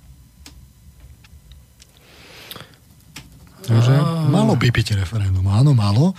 A prvý, kto by ho stopil, by mohol, hádajte kto, mimovládny sektor. Ale no nemyslíte vážne. Ten sektor, ktorý hovorí o občianskej spoločnosti, ktorý Áno. inak vždy vo všetkom hovorí, že to je tak krásne, keď ľudia sa aktivizujú, že je to skvelé, občianská spoločnosť, oni podporujú občianskú spoločnosť najviac zo všetkého na svete. Tak hádam, ja nie... Fascinoval, fascinoval ma ten, ten nadpis komentára na smečku lepšie neúprimný Fico primknutý k Únii ako úprimný Sulík. Toto, to, lepšie, to, lepšie to nepoviete. lepšie to fakt nepoviete. Uh, Maja zo Stovežatej nám píše, pekný večer želám do štúdia aj poslucháčom. Chce sa spýtať, a čo naši lokálni oligarchovia a jadro? Vyhovuje im to, lebo sa priživia na ďalších europeňazoch, alebo tak ako to vravel Sulík, alebo, ale čo bude s nimi, až budeme tým malým okresom vo Veľkej Európe, budú tolerovaní, až budú pohltení väčšími žralokmi, nadnárodnými korporáciami. Inak samozrejme, že budeme mať za 10 rokov v krajine západné platy, len sa už nebudeme volať Slovensko. No, tak to, tak to je vlastne to je to finálne štádium, že, že aj v, tom, v tej Amerike to zožrali tie, tie, tie, tie veľké koncerny. Takže ten boj tej Godzilla s gorilou, ako som to volal, čiže tej nadnárodnej oligarchie s tou národnou, v istom momente to vedie k tomu, že tá národná je kúpená a povie si, že tak e, už teda nemám ako ísť ďalej a radšej teda ako si viete, ako to bolo v tom, v tom lennom systéme, že sa podvolíte teda tomu panovníkovi, dostanete nejaký kus mm. koláča, takže tak to je to finálne štádium toho. Čiže národná oligarchia bude v princípe si voliť to národné tam, kde si môže, až s jednou jedinou výnimkou – ak by to znamenalo, že ona stráti svoju pozíciu. No a to okresávanie tých eurofondov, kriminalizácia, vôbec celé napríklad, že amnestie to bol jeden veľký taký signál, že chlapci, chlapci, dajte si pozor, už vás nič nezachráni, ani len amnestie nie. To proste to sú to,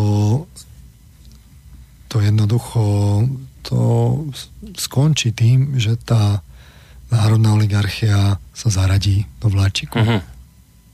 A de facto predá štát. Uh, Taliansko, to píše Martin, Taliansko tiež bombardovalo Líbiu, takže mu treba len pripomenúť slova Angely Merkelovej, ktorá je vyriekla voči Grécku, že spolupatričnosti, solidarite musí predchádzať zodpovednosť a odkázať Talianom, že mali zmluvu s Líbiou, svojvoľne ju zvrhli a dokonca rozbombardovali vládu, ktorá pomáhala celej Afrike, takže tí utečenci sú ich starosť a ich zodpovednosť ak nevedia, kde ich všetkých ubytovať, tam im treba navrhnúť, nech ich ubytujú na amerických vojenských základniach, ktorých je tam vrátane všakovakých vojenských zariadení stále vyše 100 a z ktorých Hamíci tiež Líbiu bombardovali. A ako by sa mali utečenci zo Severnej Afriky rozdeľovať v rámci EÚ, tak jedine podľa tonáže bomb zhodených na Líbiu. Takýto názor napísal Martin. No, celá tá Líbia, kauza Líbia, to je teda zaujímavé, zaujímavý kus histórie. Tá britská správa z toho hmm. parlamentného výboru, teda to je zaujímavé čítanie. Ja som už tak e, v princípe jeden taký úryvok na, na Libiu mal. Uh, to, to to je taká ukážka toho, to, to, tej chamtivosti západu. Zvlášť, keď sa to ukáže v širšom kontexte, že oni tam, ten britský výbor normálne skonštatuje, že ako tam tých islamistov vyzbrojoval Katar a Emiráti.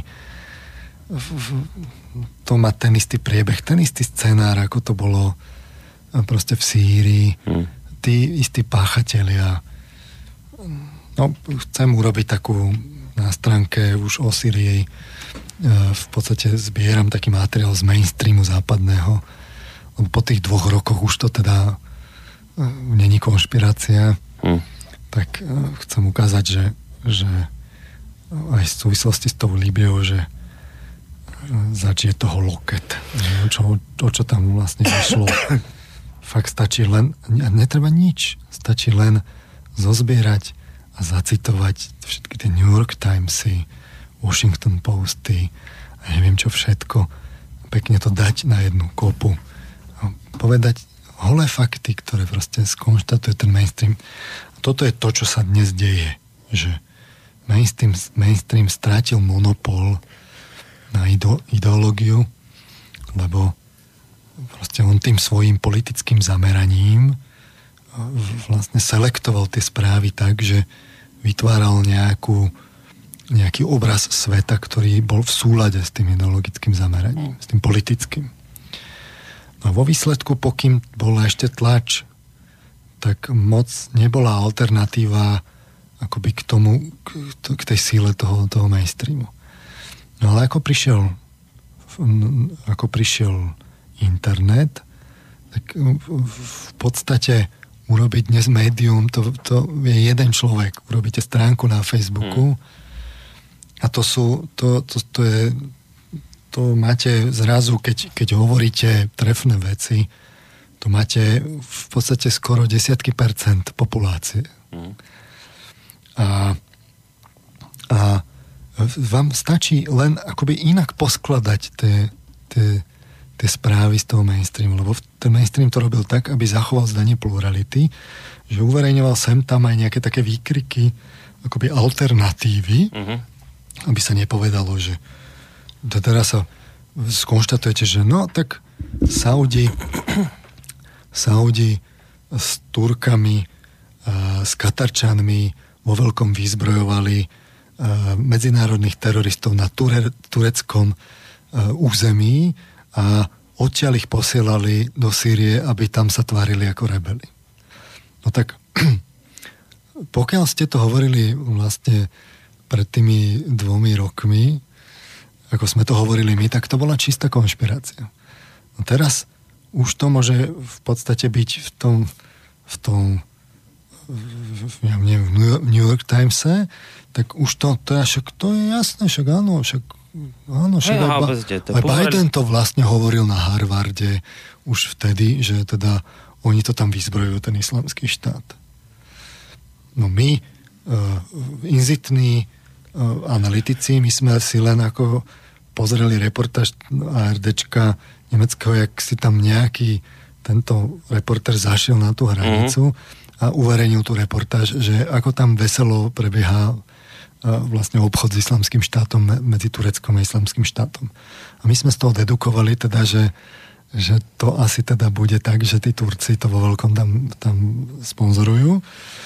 No a no ale, ale to je len taká osamotená reportáž. To sa do tých geopolitických analýz, tých think tankových, analý, think tankových analytikov, to sa nedostane. Oni, oni stále šíria tú rozprávku o demokratickom západe, ktorý je laliovo čistý, ale ten e, človek, ktorý si založí tú facebookovú stránku, len zozbiera tieto výkriky, uh-huh.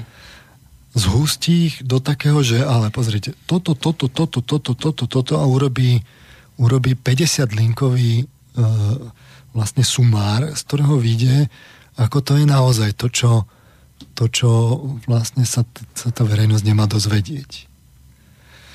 A No a samozrejme, že toto si nájde potom ča- časť ako svoje, svojich odoberateľov a tá je samozrejme čoraz väčšia a väčšia.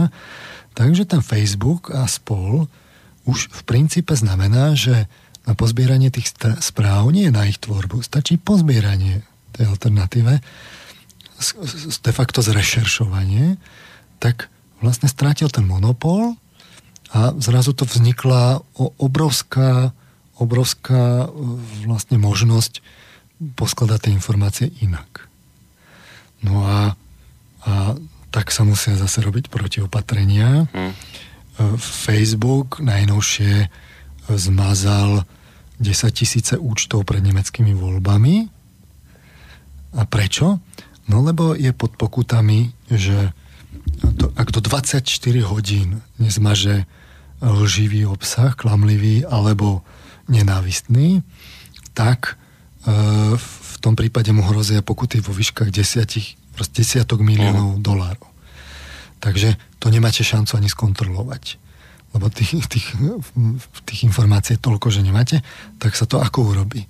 No tak sa to urobí tak, že sa urobí umelá inteligencia podľa, e, podľa e, e akoby takých symptómov, to nie, nie žiadne dôkazy. Podľa mm. symptómov to ten Facebook vyhodnotí. Čiže ako náhle je nejaká správa, na ktorú sú nejaké nahlasovacie tlačítka, uh-huh. na, tlačítko nahlásenie, to, to rozumiete, udavačské tlačítko.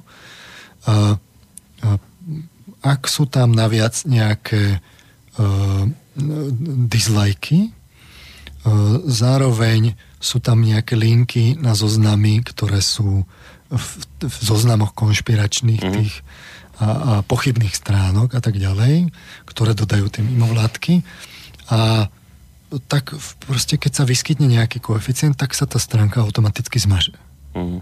Čo to v praxi znamená? Inak povedané toto, že, že ak je tu nejaká skupina uh, vlastne tých ľudí, ktorí nesúhlasia, čo sú tí, ktorí sú organizovaní, dokonca sú na to granty z Európskej únie, tak tí, tí zanietenci, E, sú tu tie zoznamy, čo dodajú tie mimovládky a potom stačí už len mačkať to tlačítko, tak to je ten, to, čo sa vyhodnotí, že to je lživý mm. obsah mm. alebo nenavistný.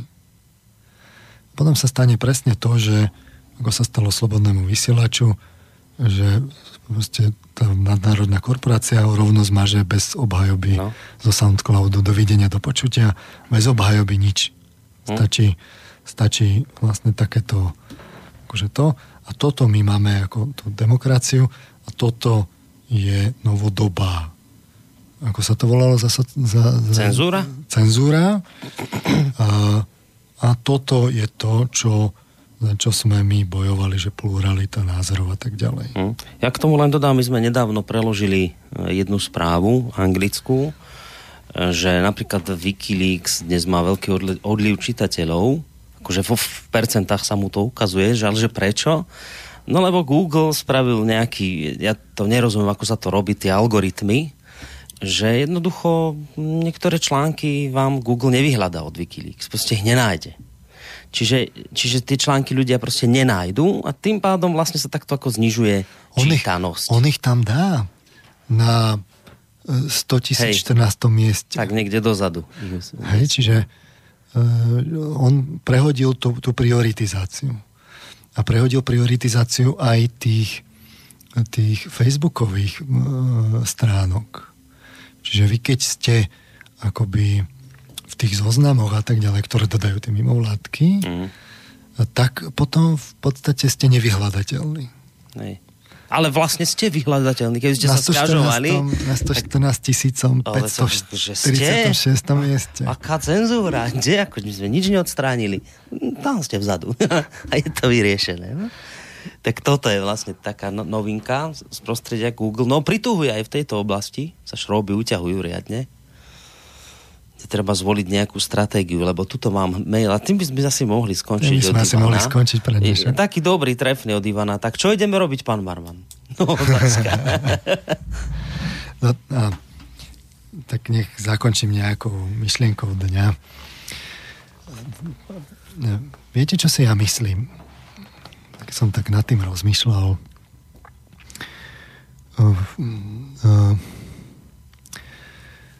Človek keď je, akoby keď má tú slobodu e, psychologicky, keď má tie možnosti voľby, tak keď on pozná všetky tie možnosti, ktoré sa otýkajú a vie, pozná tie všetky tie, že kam by mohol ísť, uh, tak v princípe tá psychika má nejaké také regulačné môžeme nazvať buď mechanizmy, alebo je tam nejaké to vnútorné ten spirituálny rozmer, to je teraz jedno. Proste mm. jednoducho ten človek, keď má tú slobodu a naozaj vie, čo všetko, aké má možnosti a môže si slobodne vybrať, tak, tak tá psychika v princípe ide dobrým smerom mm. a nie sú tam nejaké veľné problémy. Napriek tomu, že môže byť, môže byť nejaké také skúšky, ťažkosti.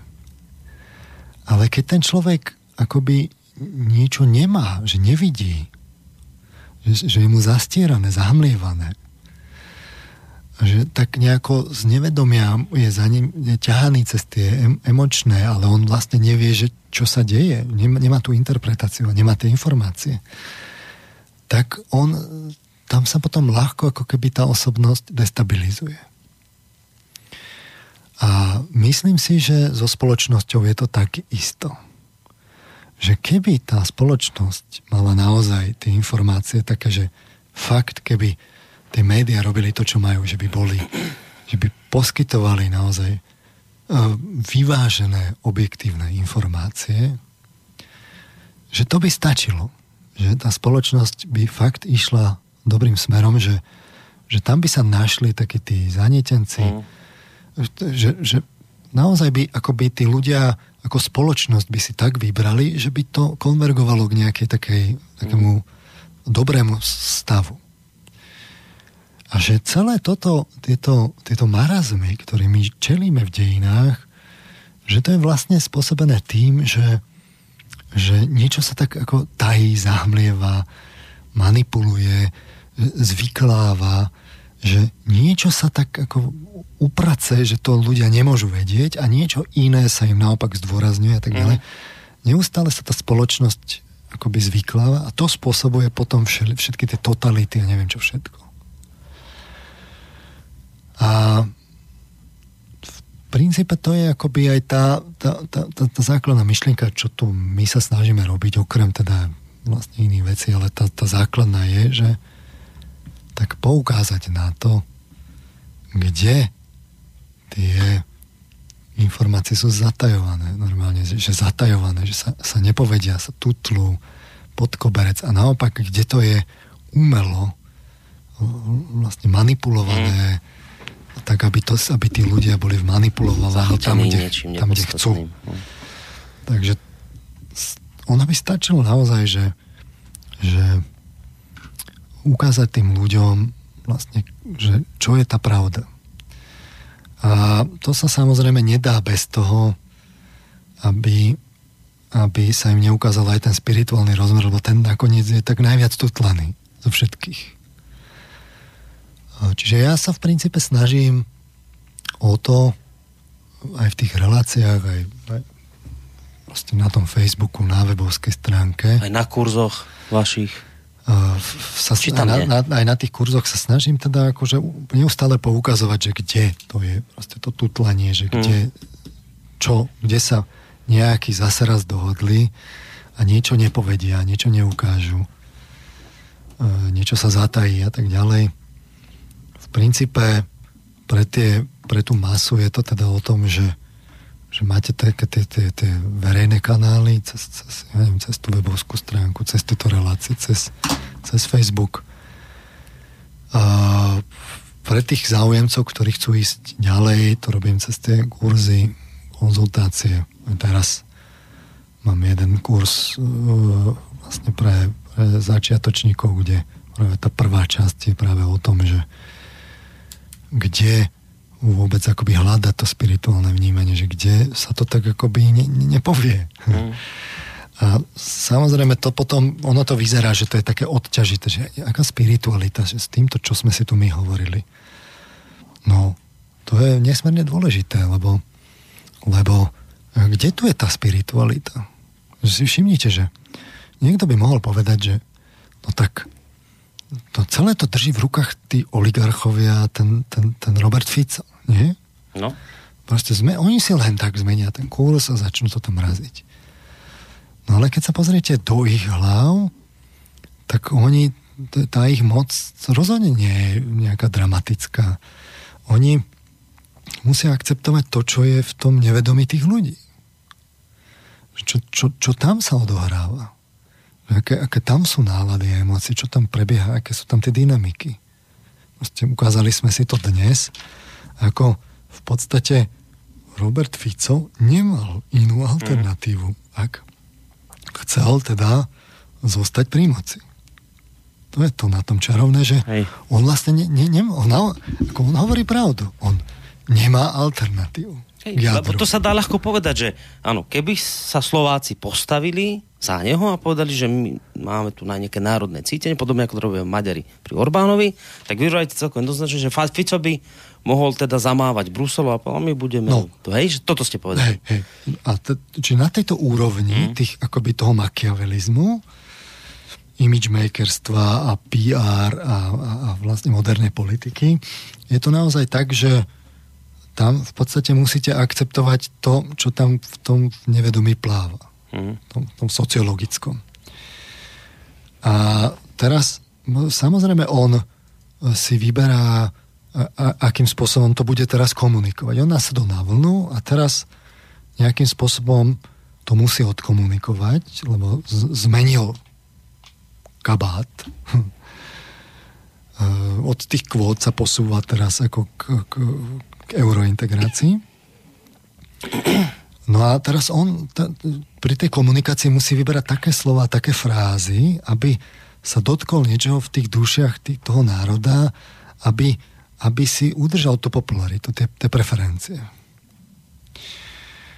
No ale tam, čo sa odohráva v, te, v, tý, v, tom, v tom nevedomí toho národa, to je niečo, čo sa mimoriadne ťažko postihuje. To nemáte nejaké ako teraz explicitné to, to, sú také veľmi jemné porivy, ktoré môžu spôsobiť zásadné obraty a zrazu si všimnite, že tu stačilo akoby trochu ťuknúť do tých, keď viete správne, v správny čas, akoby hm, trochu dať impuls tomu, tomu nevedomiu v tom národe, zrazu sa začnú diať veci.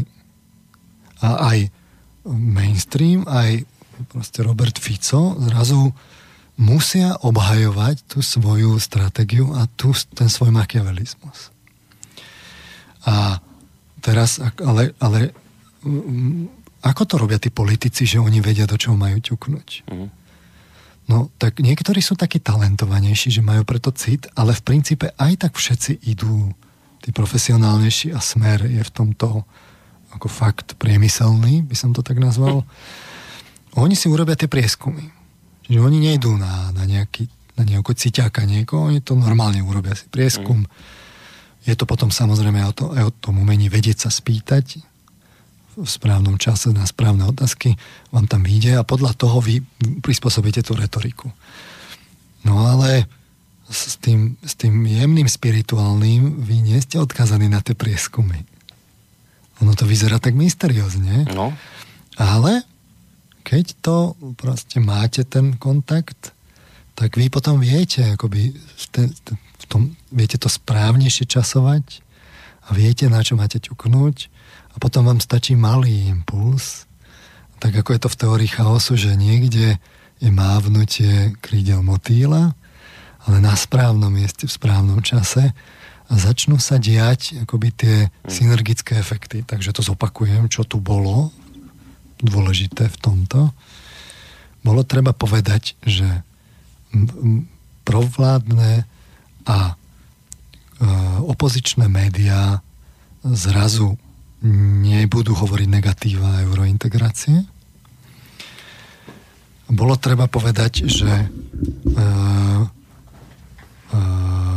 Slovenská národná strana vlastne robí niečo, čo ani nevie, je národne orientovaná v skutočnosti, že nie národ, národ vlastne k, k predaniu do mm. cudziny. A to správne načasované vo vládnej kríze, kedy sa kedy tá, tá národná strana v podstate hľadá tu akoby svoju, že ako sa ona vymedzi a tak ďalej. A keď to potom dáte do pár akoby tých, tých myšlienok do pár takýchto alternatívnych médií, ktoré sú v podstate ako na kolene robené, tak vám stačí to, že potom zrazu sa musí aj veľký Peter Šuc ako urobiť článok o tom, že čo to vlastne to jadro je a že to teda akože není e, to vôbec není otázka dňa a hneď v ten deň ale vidú, že teda Macron sa dohodne, že sú teda, že tie kontúry musia byť jasné do, do konca roku. Inými slovami povedané, že verejnosť sa musí spracovať a oznámiť sa je to do konca roku. Samozrejme, že tam prebiehajú nejaké rokovania vzadu, není to kryštalovo jasné, ale mm. sú iné rokovania francúzsko-nemecké, iné rokovania sú s Beneluxom a, s tými, a iné rokovania sú s nejakou nejakými východnými krajinami. A o tom toto je, že, že ten človek s tým, s tým kontaktom do toho národného nevedomia, ten má možnosti, aké ten bežný politik proste nemá a vie aj s, proste s obyčajným s, s obyčajnou meditáciou proste získať také informácie, ktoré ten politik musí robiť ťažké, drahé prieskumy a tak ďalej a tak ďalej. Hm. A, a, a vie to oveľa presnejšie cieliť, ale to samozrejme vyžaduje potom celú tú cestu, tú spirituálnu a o tom to celé je, že môžeme sa tváriť, že teda toto neexistuje, tak však sa tvárme, ale v konečnom dôsledku ide o to, že tí ľudia s takýmto kontaktom tiež majú nejaké hmm. vlastne morálne povinnosti smerom teda k tomu národu. Nerobia to len tak. A to je potom o tom, že, že prečo to tí dotyční robia. Tak politici to robia pre svoj vlastný percentá a v konečnom dôsledku pre zisk oligarchov a títo údajne spirituálni, ktorí údajne teda neexistujú a vlastne nie sú tak títo robia pre, pre, tu, pre ten národ. No a keď už o národe a o spiritualite, tak to by sme mohli dať v dohľadnej dobe. Práve no, ja, som, ja som chcel, len priznám sa, že no to, to, to, toto, mi, toto no, mi ako ležalo na srdci. Ako... A to je dobré, že ste dnes toto povedali, ale tak v dohľadnej dobe by sme mohli dať uh, spirituálnu mám, úlohu Teraz Slovenska. mám v podstate budúci týždeň mám kurz trojku potom bude jednotka o dva týždne, čiže o nejaké tri týždne bude jednotka. No.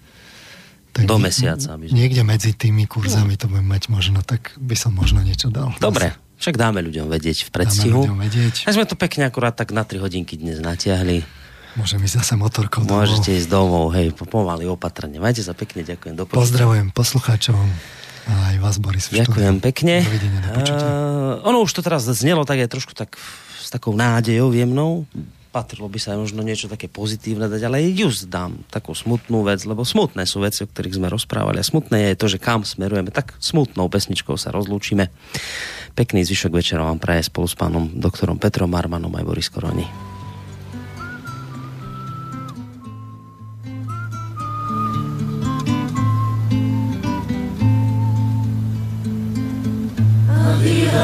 Celul kayain,